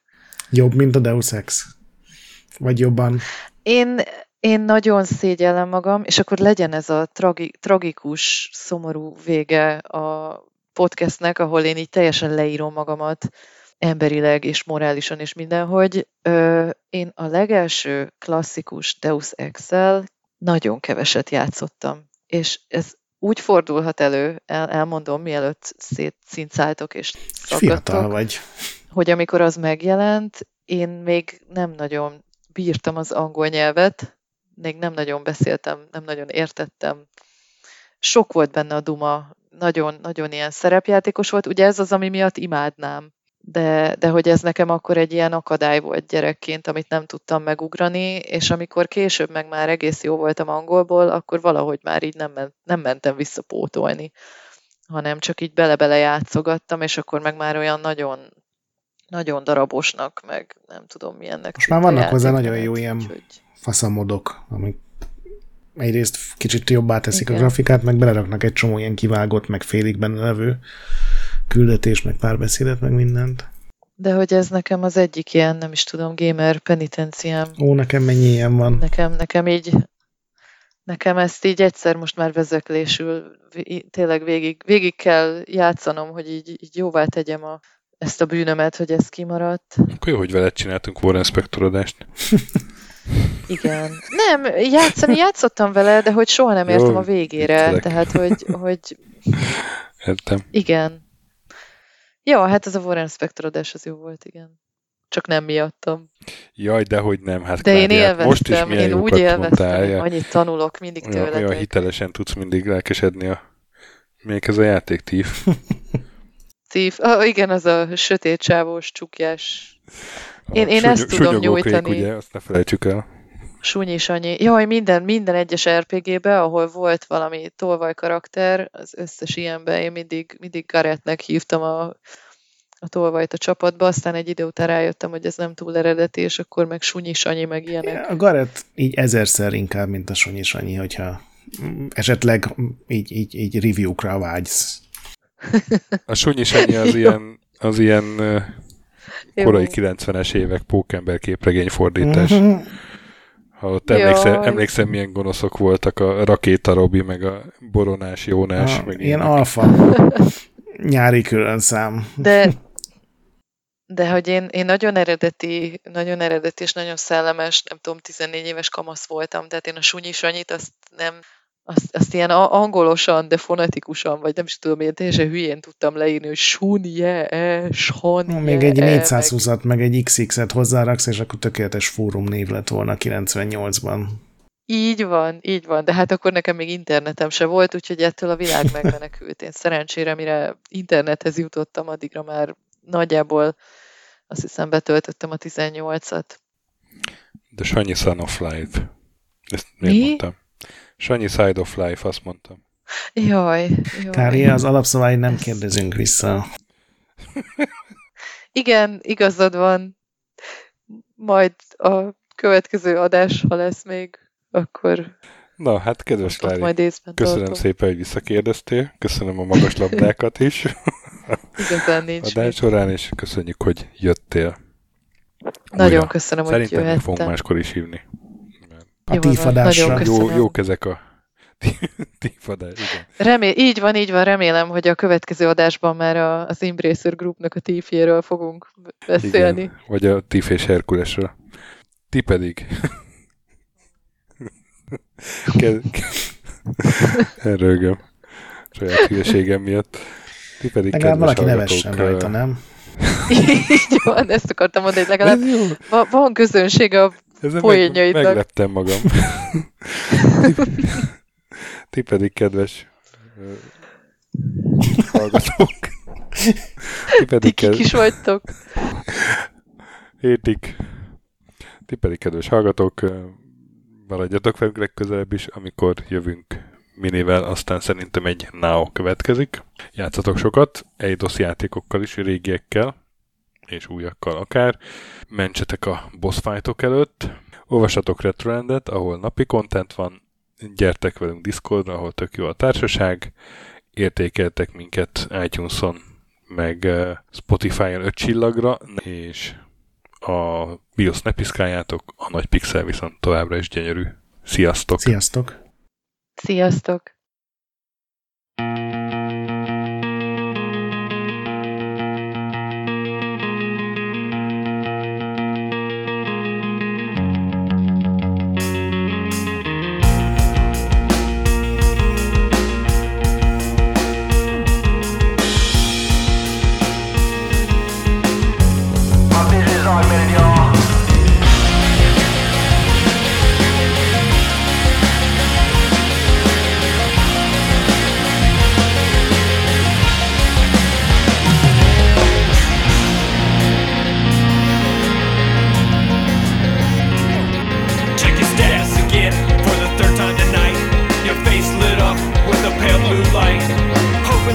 connection or some validation. Got you tripping and hallucinating fan of vibrations.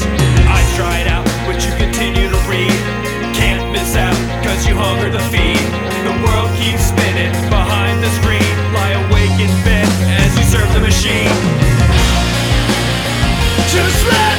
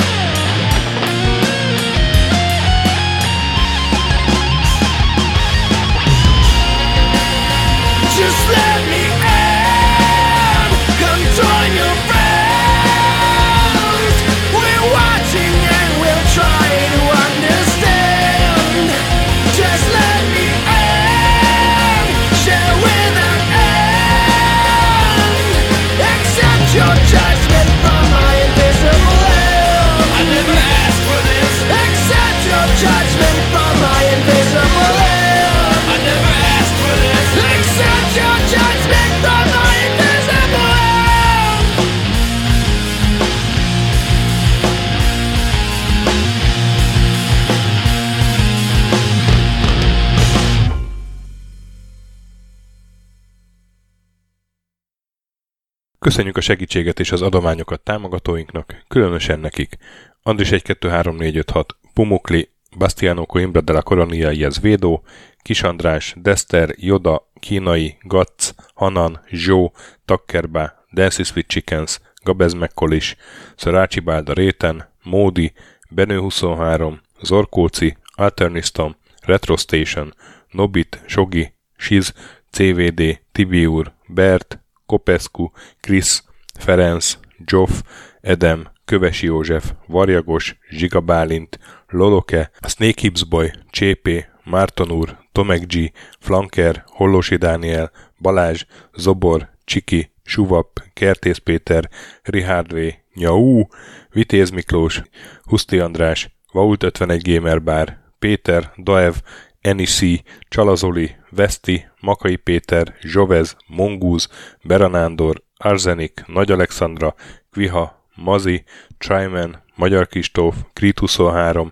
Invi, Kuruc Ádám, Jedi, Harvester Marc, Igor, Pixelever, Oprüke, Estring, Szaszamester, Kecskés János, MacMiger, Dvorski Dániel, Dénes, Kozmér Joe, Sakali, Kopasz Nagyhajú, Colorblind, Vic, Furious Edem, Maz, Mr. Corley, Nagy Gyula, Gergely B., Sorel, Naturlecsó, Devencs, Kaktusz, Tom, Jed, Apai Márton, Balcó, Alagiur, Judgebred, László, Opat, Jani bácsi, Dabrowski Ádám, Gévas, Zabolik, Kákris, Logan, Hédi, Tomiszt, Att, Gyuri, Kevin Hun, Zobug, Balog Tamás, Ellászló, Gombos Márk, Valisz, Hekkés Lángos, Szati, Rudimester, Sancho Musax, Elektronikus Bárány, Nand, Valand, Jancsa Burgerpápa Jani, Deadlock, Hídnyugatra Podcast, Lavkó Maruni, Makkos, Csé,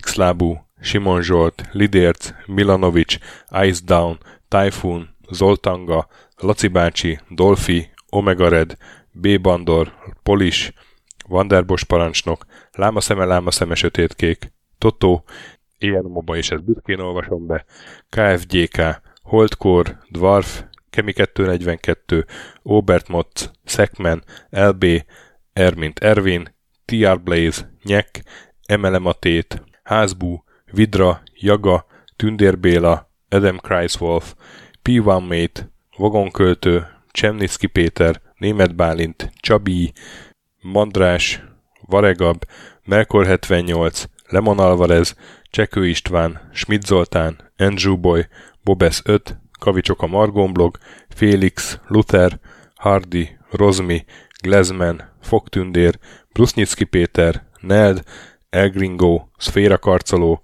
Klisz Gábor, Q, Mentolos Kolbász, Gliscard és Albin. Nagyon szépen köszönjük!